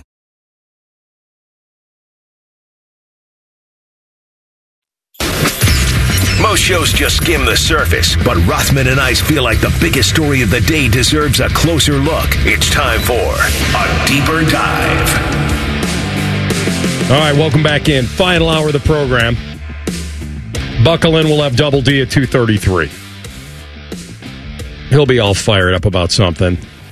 Hoosiers got down twenty or more against Nebraska at home last night. Clawed all the way back and then only, only to lose by fifteen.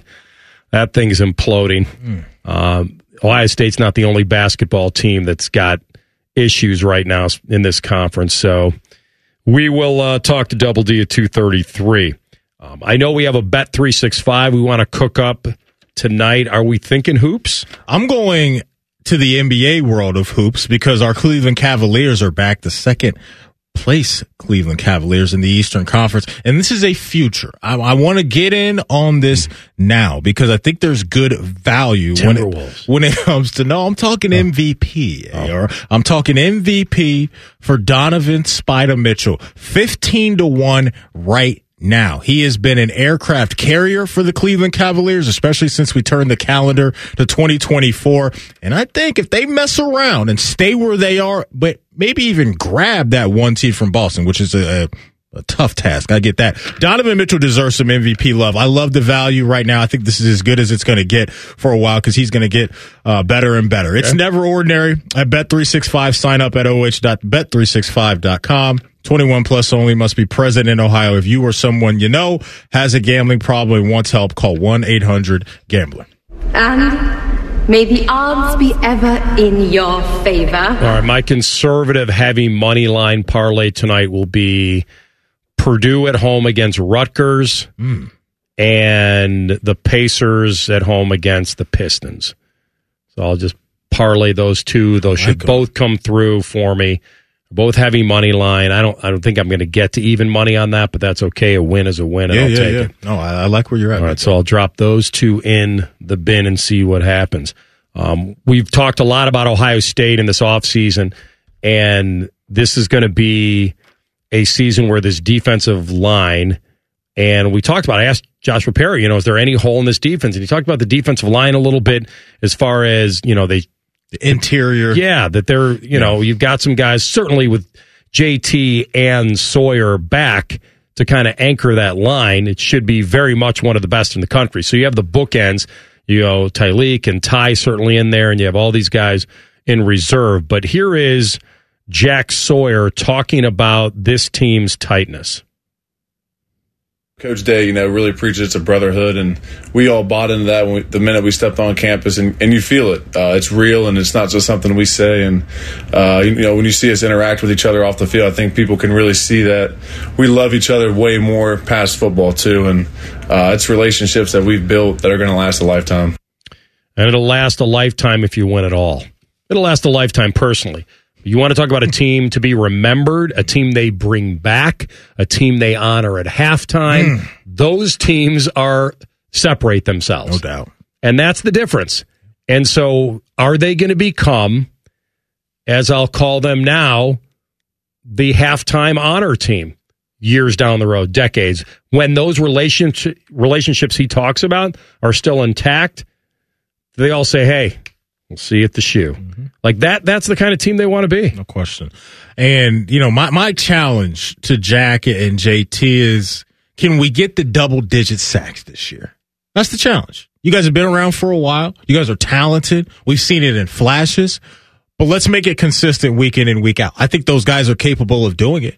But when you look at last year, you're talking Jack and J T as your leaders on the team. Six and a half sacks, five sacks. Let's try to get to double. Double digits this year. That's my challenge to those guys. Not that my opinion matters to those guys, but I'm just throwing that out there because I think that will be what can take this defense to even higher heights. I already think this defense is going to be legit, but if you compare what I think is going to be a really good secondary with guys that are not only going to get home, but turn those sacks into, you know, strip sacks and all of those things. And you get into the mind of the quarterback because physically early in the game, you hit him. And it's not just the pressure. Like, that's what I want to see from those guys because I think the dudes on the back end, it's going to be sticky coverage. Like, those guys are going to have to cover for too long, but that can make everybody's life a lot easier if up front those guys could create a bunch of static. So I'm looking at the guys, the the vets, J T and Jack, and I want them to take their, I'm hoping those guys can take their game to a whole nother level. Uh, we talked about this a little bit yesterday, and I was, when I heard about this number, I'm like, you got to be kidding me. This can't be happening. And I like the guy, and I got a signed cover from him for one day. There's nothing I would be rooting for more than this to actually work out for him, because I do like him. So you can cash in, play the cash register. Not cash in. I want to. I want to. Guys, I have more uh, pure motives than that. I wanted it in the charity golf outing. I wanted. I don't want to just put it in there for someone to win in a raffle. I want the Dak Prescott autographed S I cover I personally had signed. Yeah. I want that to be something that someone wants to really pay for. Huh. And then when I saw sixty million dollars attached to this guy's name, mm-hmm. Run I'm it like, up, baby. You gotta be kidding me. This is coming How from, is this possible? And this is coming from George Schultz, who covers the N F L. He's an insider reporter type of guy over at Bleacher Report, I believe. So he's reporting this, yeah, that uh, we could be in store for an extension for one Dakota, or is it Rain Dakota? I always get the order mixed up. Well, I'll go with the... with Dakota Rain Prescott, and he is going to be the new leader in the clubhouse at sixty million dollars per year. And so that's what you that's the going rate now for someone that is in the M V P conversation in the regular season and then fails in the playoffs. That's the going rate now? You're asking a fair question, A R. You really are. But you got to think we have to put ourselves in in Jerry Jones's seat and Stephen Jones, and and what other option would they have? You can't tag them. I believe he has a no trade clause in his deal, so he's got a pretty a decent amount of leverage in his corner. And I know, look, he is productive. He's not productive when everybody wants him to be productive, but I think you have to zoom out from that emotion, and that can be hard. I get it, because we all want our quarterbacks to get in the tournament and do what Patrick Mahomes does year in and year out. I get it. But, but they don't have a better option right now. They just don't. So they have to give him this extension. Mm. My goodness. Unless you want to, you know, create some static within your own building. And uh, the only you know, the only thing you could do, yeah, they, they don't have a great option. I agree with you on that. And I'm just thinking, what if you went to him and, I mean, doesn't who somebody wants him out of there, right? Some family member? Who wanted him I out think of his that? brother was his more brother. His brother was talking more about the fan base. They, oh. he, he said, we're good with the team. We oh, love okay. all that. He was taking shots at the fan That's base. Too bad, because you could just go to his brother say, bad. hey, let's work together. You oh, get him to waive the trade, the no trade. No chance. And let somebody else take on sixty-two million dollars in dead money. Like I, I feel like the fact that he can't be franchised in twenty twenty-five is a shame. I love it. The fact that's... I love it. Because this is like a blanket no tag that covers every possible tag that Dallas could use on him. So if he's not... I ex- love that for Dak. Um, boy.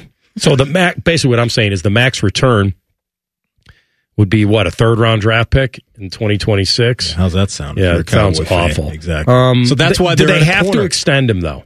Yes. Yes. Hmm. Why can't just, they use this year as the put up or shut up year? I mean, I guess you and then could. Re- and then reset if he's not the guy. I, mean, I, I guess you could. What would he have to accomplish, A R, for you to feel Make comfortable? Make an N F C title game? Okay. Like, get four quarters away from being four quarters away? And I'm not it, putting It's just a dangerous game. It's, it's a dangerous game when you have your star player. Draft a quarterback. Well, here's what I'm saying. It's a dangerous game, A R, when you have your star player, no matter what sport you're in, that's a year away from free agency. And if you're going to start this year off by telling me, if I'm Dak, hey, I need to see more before I pay you, after we what, already paid him, or pay him again after what Dak has done, because I don't want to make it seem like Dak hasn't done good things for Dallas. He really has, and it's a crazy story with how they found him and all those things. But I think it's just a dangerous game when you allow guys like this to know that I can hit free agency, and then in his mind he probably thinks, "And you wronged me a little bit prior to this season." Yeah, I may be good. Ever, why did they ever wrong him? They no, gave no, him a saying, massive contract in his on his mind, hospital bed. In his mind right now, I'm talking this offseason, oh, wow. his team may think, I, it's he time for me to get my extension. But I'm just saying that could hurt you as the front office down the road if you let him get the free agency mm-hmm. and you want him back. The other leverage he has is Jerry's eighty-one. He'll be eighty-two. So Jerry's hankering for something soon. So I don't know if Jerry would be into the, okay, let's reset. It, let's fire the coach, get, draft a quarterback, fire a coach, and start over again. That's probably the leverage that he has. You, you know, know what else would be great leverage? Is if behind the scenes they truly believe that Trey Lance is ready.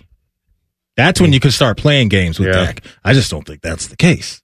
Could be wrong, but I just don't think that's the case. No, and you're probably right. I mean, I I think that that's not the greatest thing. You'd only you'd only get that is if Dak got hurt again and you were forced to play him and he played really well. But if Dallas is going to extend him no matter what the circumstance, then you may as well do it now, I guess. Like, honestly, I this that allows them to to roll that existing money into part of the guarantee and also maximize whatever the cap benefits there, you know, yeah. and, and so you can prorate all that money. So it, waiting a year just for the sake of it, I don't think is completely pointless, but I take your point to heart that you are playing an interesting game there. But if you're thinking about splitting with him and want to see how things play out, then I think waiting is fine. And I think Dallas has earned the right to choose that if they want.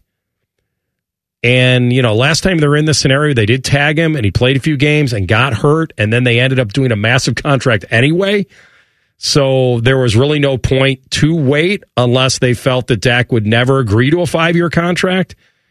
And so if it were me, I don't know, I'd have to try to maybe draft a quarterback, restructure this contract, and I think there's a good chance they have a new head coach in twenty twenty-five. And then it's a whole, then you mm-hmm. got to decide whether that person is in love with Dak. So I like the prospect of if you're in the court, if you're in the competitive business, you want to have a decent quarterback, and they have one. Better, better than decent. Yeah. And the running game slipped this year, mm-hmm. which they thought they were going to be better at. Yeah. And so I don't want to put every last thing on him. All I'm saying is, when you command sixty million dollars, I hear you. I can put a lot on you.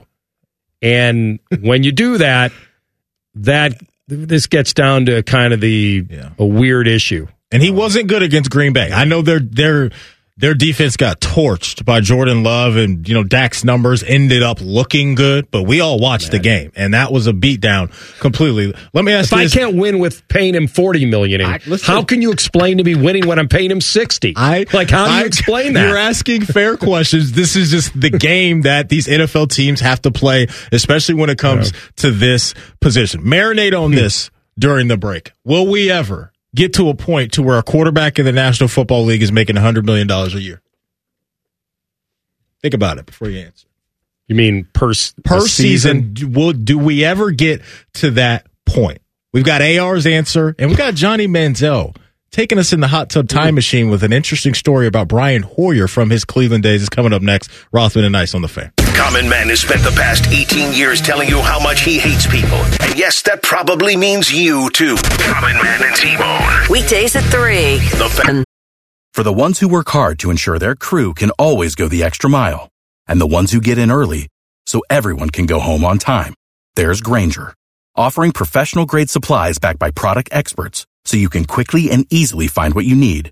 Plus, you can count on access to a committed team ready to go the extra mile for you. Call, click Grainger dot com, or just stop by. Grainger, for the ones who get it done.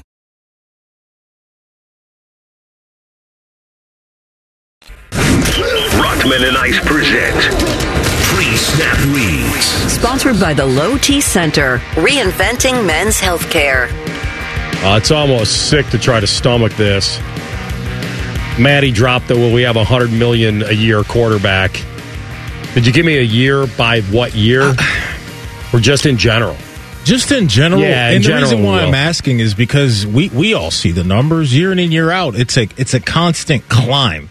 Like, mm-hmm. it's never, hey, this guy just, he's making the same exacts as the guy the year before. Like, no, it's, hey, I'm making more than him and more than him and more than him. And when do we reach that ceiling? Is there going to be a ceiling? And that's why I asked the question. And it sounds crazy to say right now, but, I mean, if we go back to, what, ten, fifteen, twenty years ago. How about just go back to five years there ago? There you go. If we threw like out the was, question, do you think quarterbacks are going to be making fifty-five million dollars a year? People would have said no. Five years ago, thirty million dollars seemed like a lot. Yeah.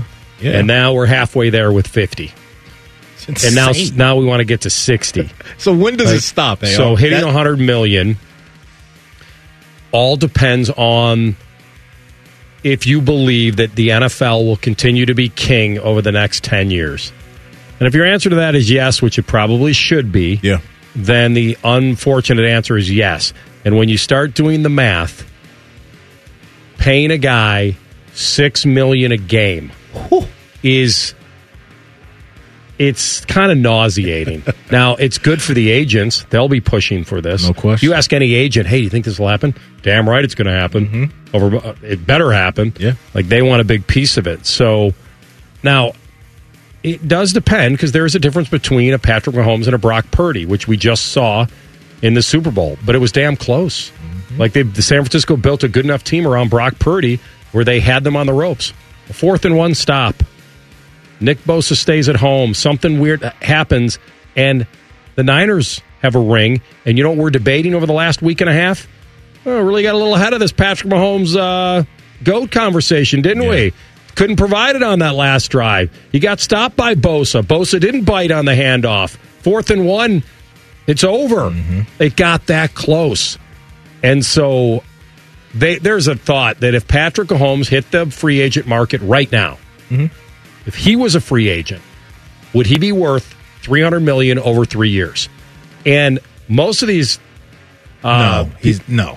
We, well, can't, we can't go down but, that road. Well, you just said I, he, he, if there's only one hundred million dollar quarterback, it would be him. It would be him. It, it would be him. But that is just—it's unconscionable to me, A R. That well, that would be the case. I thought forty-five or fifty seemed right. weird. You're right, man. You're right. So yeah, I just wanted—that's a bargain. I just wanted to throw that question out there, and I think I'm with you that one day there will be one guy.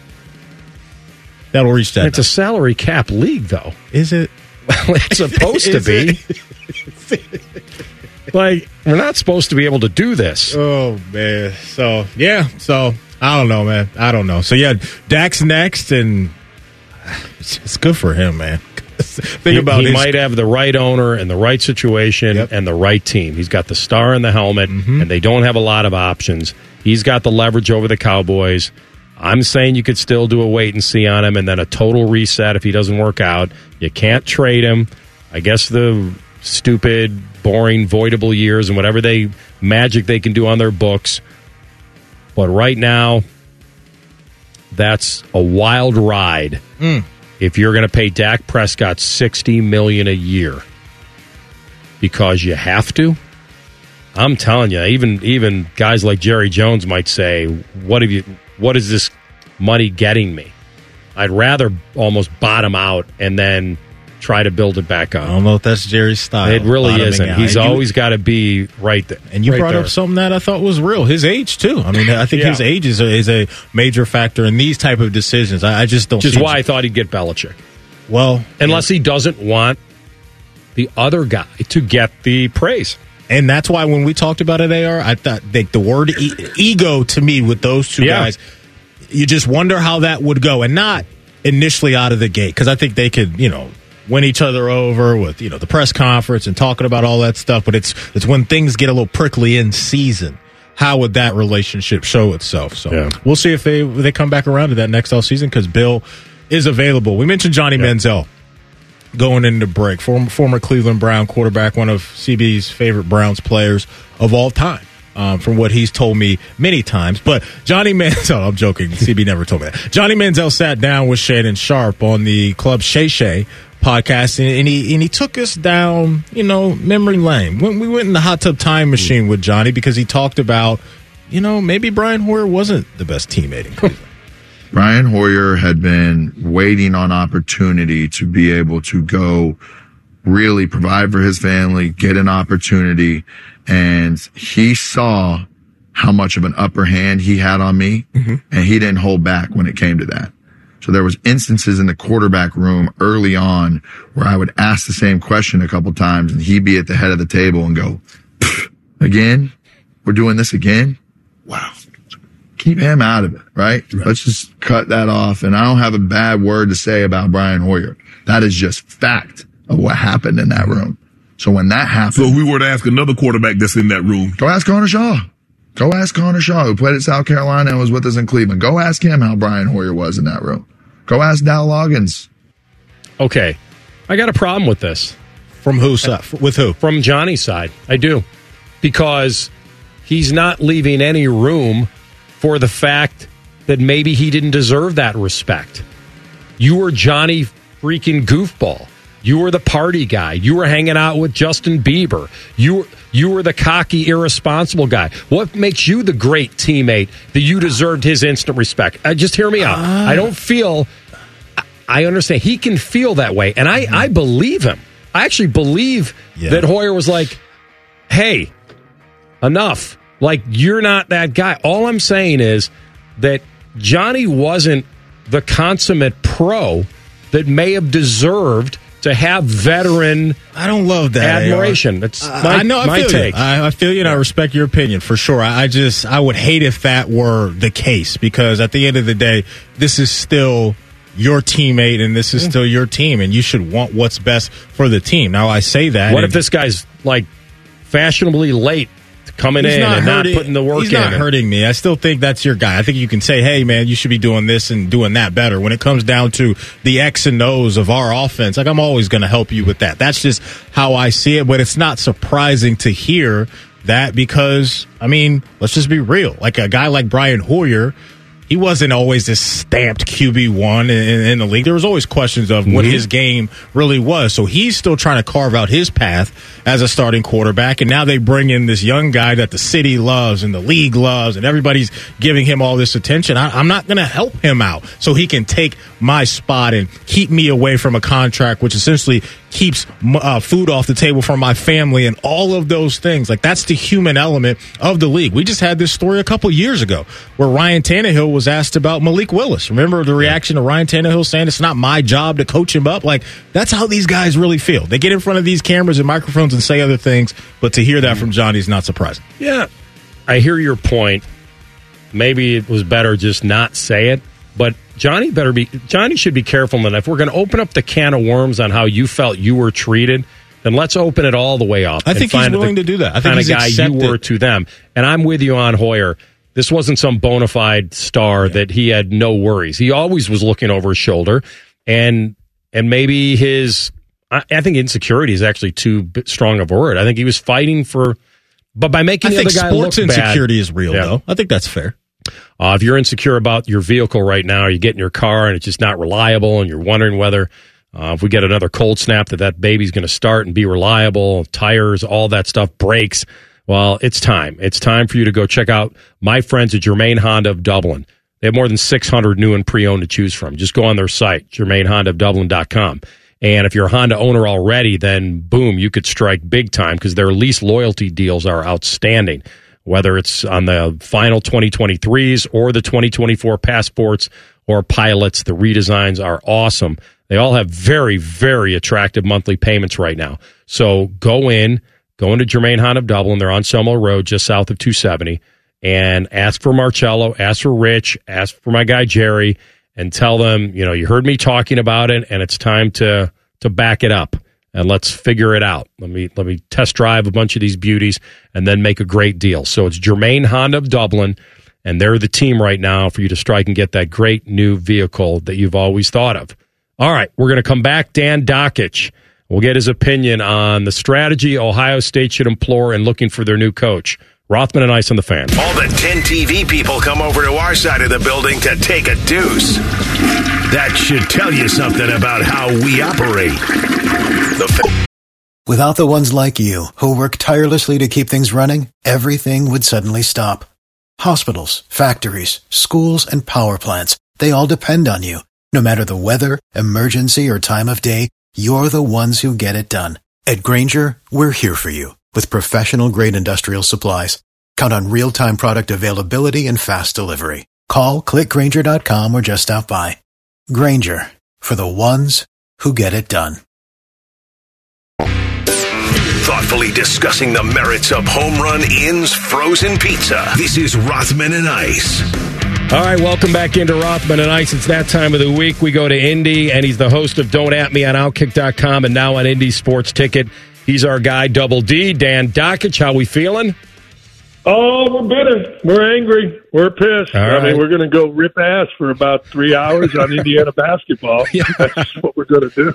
hey, hey, Big Dog, I know you know this. Uh, we got a little opening here in C-Bus. Uh, maybe you resurrect that coaching career. Maybe uh, come in here and, and, and rip a little you-know-what. I, I say that facetiously. I don't know if you have any affection for coaching anymore. But uh, the Buckeyes did take down your beloved Purdue Boilermakers. I know that. Uh, but but listen, when you, you I said this on the air, you don't get a second chance to make a first impression after your coach gets fired, and and so there was a lot rolled up into that upset. What do you think of it? Yeah, I mean, look, I, Matt Painter can say what he wants, and he's defending Chris, and I love Chris, and I've talked to Chris, uh, and he's going to end up doing great things. But you know what? Um, I'm going to give credit where it's due. The interim coach came in. I, I did, you know, when I was at Indiana, we didn't even have practice. We went and beat Northwestern. They were pretty good um, without practice. So, you know, uh, I, I'm going to give credit to uh, to Jake. I thought Jake, you know what? Team was inspired. Team played really well against Edie. They stripped him. They took the ball away from him. And, uh, you know, I get what Matt's doing, and I don't blame him. Talking about, well, it would have been the same score with Chris there. Maybe it would have.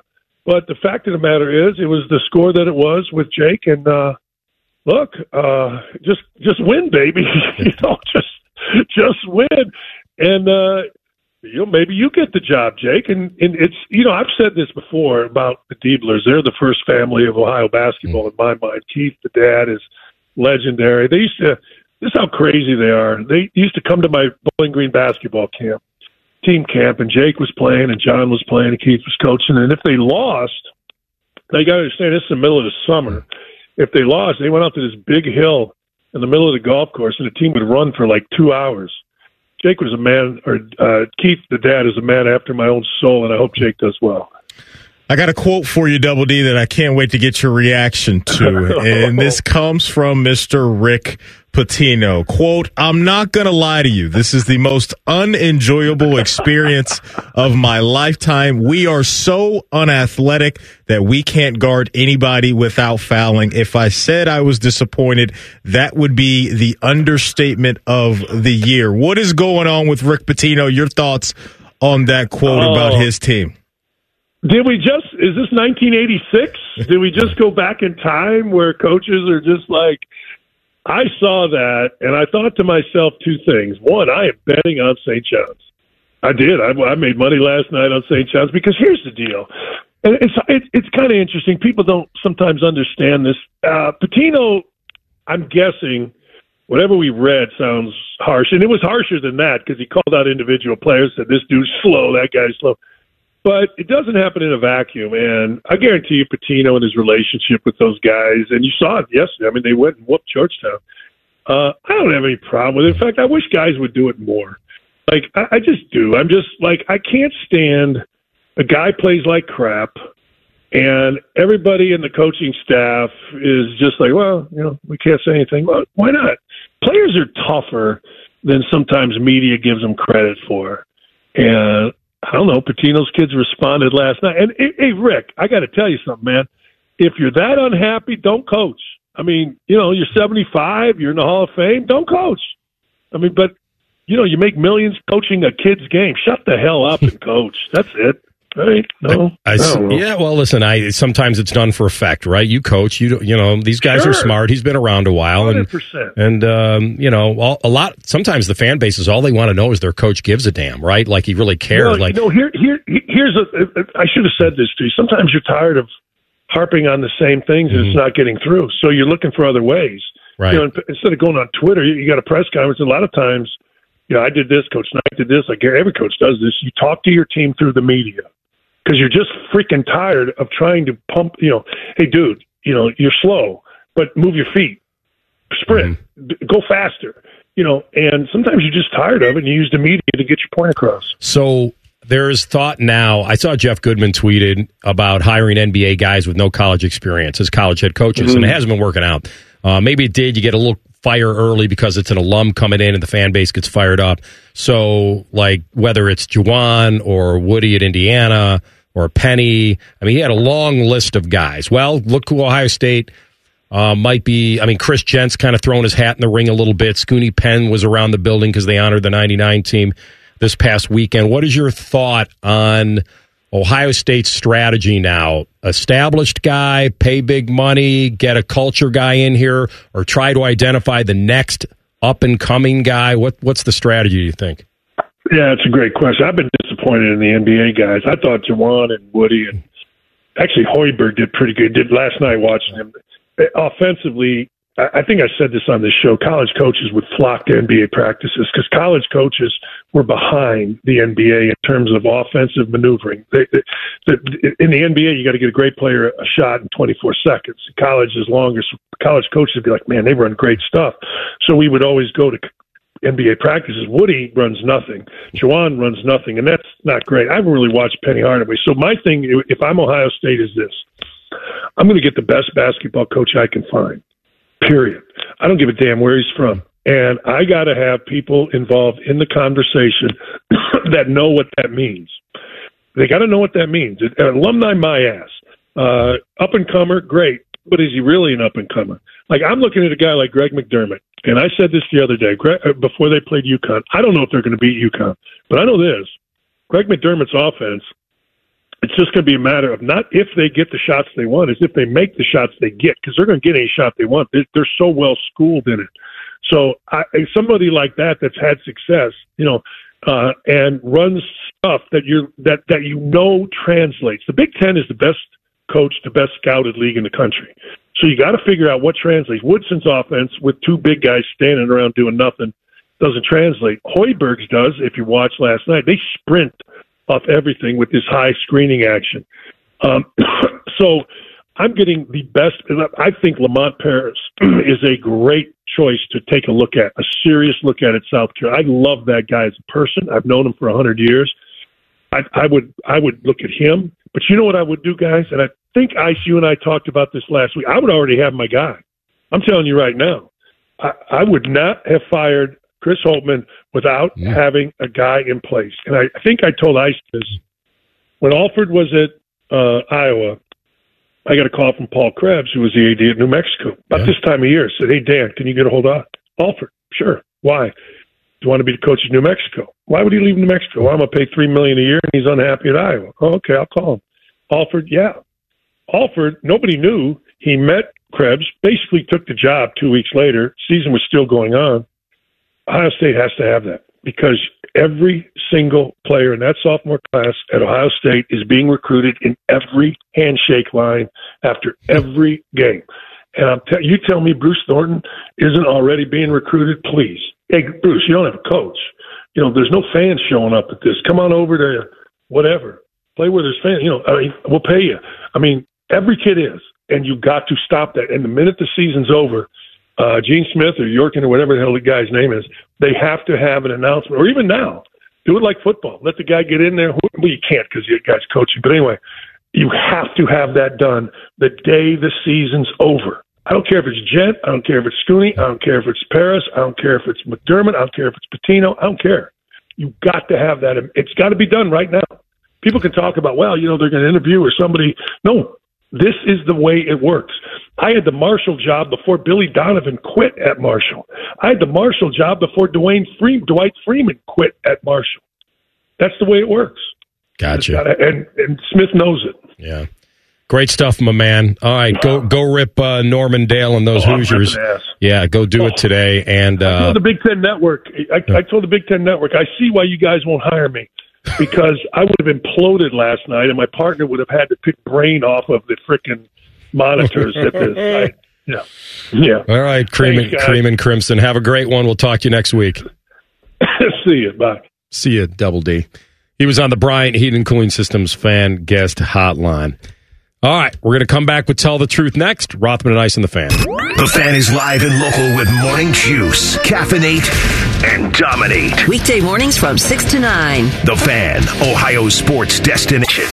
Without the ones like you, who work tirelessly to keep things running, everything would suddenly stop.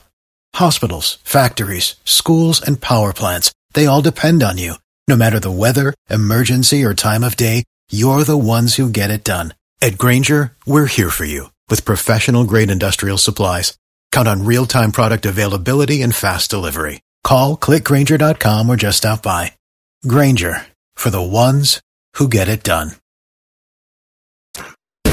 Tell the truth with Rothman and Ice. All right, C B, take us home. All right, as I said, today is a big national day of today. Mm. There's a couple of them. We featured some yesterday. Today, we will highlight National Chili Day. My question to you is, maybe not as cold as you would like it on the perfect chili type of day, but is it in your top five of winter food items? Mm. Yeah, probably top three. As far as winter meals, I would say pot pie. Mm. Big chicken pot pie guy? Uh, those are good. Okay. Lasagna. That's... Chili. Okay. I think those would be my top three winter comfort Interesting. meals. So no lasagna for you outside of no, when no. it's cold outside. No, no, I would absolutely have okay. it at other times. okay. But I, if he's putting us in the box of just cold weather. Yeah.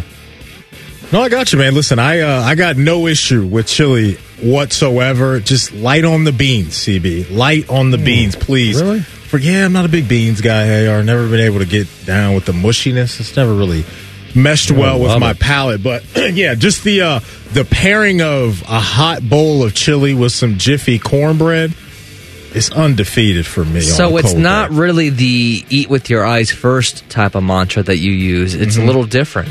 Yeah, I, I, chili tastes really good to me. It's just I, I can't get down with beans. So if you could hold the beans really? slightly for me. That's what I think makes it. Uh, yeah, I know, because people always say, well, you might as well just eat spaghetti sauce and put it in a bowl. Like, yeah, okay, it tastes a little different, but just not a big beans guy. But chili's good. It is good. Why you always lying? All right, next up, it seems that the uh, E A has sent out the contracts to players across the country, across the N C double A, for their deal on the six hundred dollars plus a copy of the game for the new N C double A game coming out this summer. Put yourself in the shoes of an athlete. Would the six hundred dollars plus a copy of the game be enough for you, or are you asking for more? Hmm. I feel like I would ask for more, but in the back of my mind, it feels pretty comfy for me. six hundred dollars College kid, that's, that's a great weekend right there in college. If I'm a player, I already got some decent N I L money, so yeah, let's just uh, have a great weekend and buy a couple kegs and play the game. I'm in. I think the answer to this is it depends who you are, right? If you're a star in the game, you're going to want to get more money. I think they're going to pay the big boys to promote this game, and they're going to pay them a lot more than six hundred bucks to throw it on their social media. So, but if you're just like a background player kind of deal, just get my name dancer, in, huh? my name in the game, then I guess six hundreds. I would have gone for a cool G. That sounds a little better to me. I'm with you on that. But if you're a star and you're going to be getting the rock a lot and throwing, but if you're like a lineman or somebody else, I don't play the game anymore, so I uh, would tell you that I'd go for a G as a background guy and then make sure it's kind of a sliding scale if I'm going to help you promote the game. You sit on a throne of lies. All right, Matt, I have to ask this for your version of the Drake J. Cole concert last night. For the final song, did they do the slime uh, situation? Yes, that okay. is what I got. Yeah, so they, they take a, I don't know, someone that was there to see the show. They bring them down and they put them in the chair and they pour mm. a, a big bucket mm-hmm. of green slime on them. Yeah. In order to do that in front of a crowd of eighteen thousand plus like that, how much would I have to pay you to do that? Um, knowing who I'm dealing with, Drake, J. Cole, Lil Durk, guys that their net worths are pretty healthy, C B, I'd probably need about, I'd ask for ten, ten grand. ten grand, because then I would have to account for the outfit that I had on that night, because I'd probably have one of my better outfits on, and then, you know, I'd try to, you know, take a little money home on the side. Mm. So yeah, ten grand, ten grand. I, I might contribute to that, to watch you do the flash dance, wet chair dance, or whatever you guys See, are talking now about. Took it to a, you, now you just took it to no, a I'm whole just, another level. Whatever you guys, I don't know what you're talking about, but it sounds very intriguing, and I'd be willing to contribute. Yeah, he he pretty much had a contestant sit in a chair, and he asked the ladies in the crowd, should we pour the slime on this guy? And they mm-hmm. said yes, mm-hmm. and then they tipped the bucket over, and it was pretty cool. Uh, next question. It's the Daily Fan Poll. It's sponsored by E R Auto Care, Masters of Our Craft. The question is, where would you want to see the Buckeyes play in Chicago against Northwestern? Is it the rumored Wrigley Field, Soldier Field, guaranteed rate which is uh, where the White Sox play, or SeatGeek Stadium, where the Fire play. You guys Chi-Town, boy. None of them sound that great to me. I mean, if you're driving in, of course, Comiskey, Comiskey, the White Sox guaranteed rate will be closer because it'll be right there off the highway, but that's that's no great thing. I've not been to the SeatGeek Stadium. I would... Um, Wrigley has some appeal. So it's either Wrigley or SeatGeek for me. What I'm going to do is I'm going to take a, a turf football field and put it inside the United Center. Okay, so that's what we're we're going to do. I'm going to somehow, some way, C V, get a turf football field in the house that Jordan built. Just turn it into an arena football game? Yes, and then we're going to play mm-hmm. the game in there. So that's what I'll do. So I'll, I guess my option is other for Chicago. Just find out right now today is true. That's actually a really good idea. I wonder this, if it's... big enough that you could make that happen. Right well, you'd there. have to probably make it like an arena league game. Yeah, get rid of some seating. I know, but I'm trying to think seating. of... You're right. They have to be for a Blackhawks game. Those have to be... Because remember, the seats come all the way down to the rink, so I... You're giving up yeah. seating for sure, but yeah, I don't know.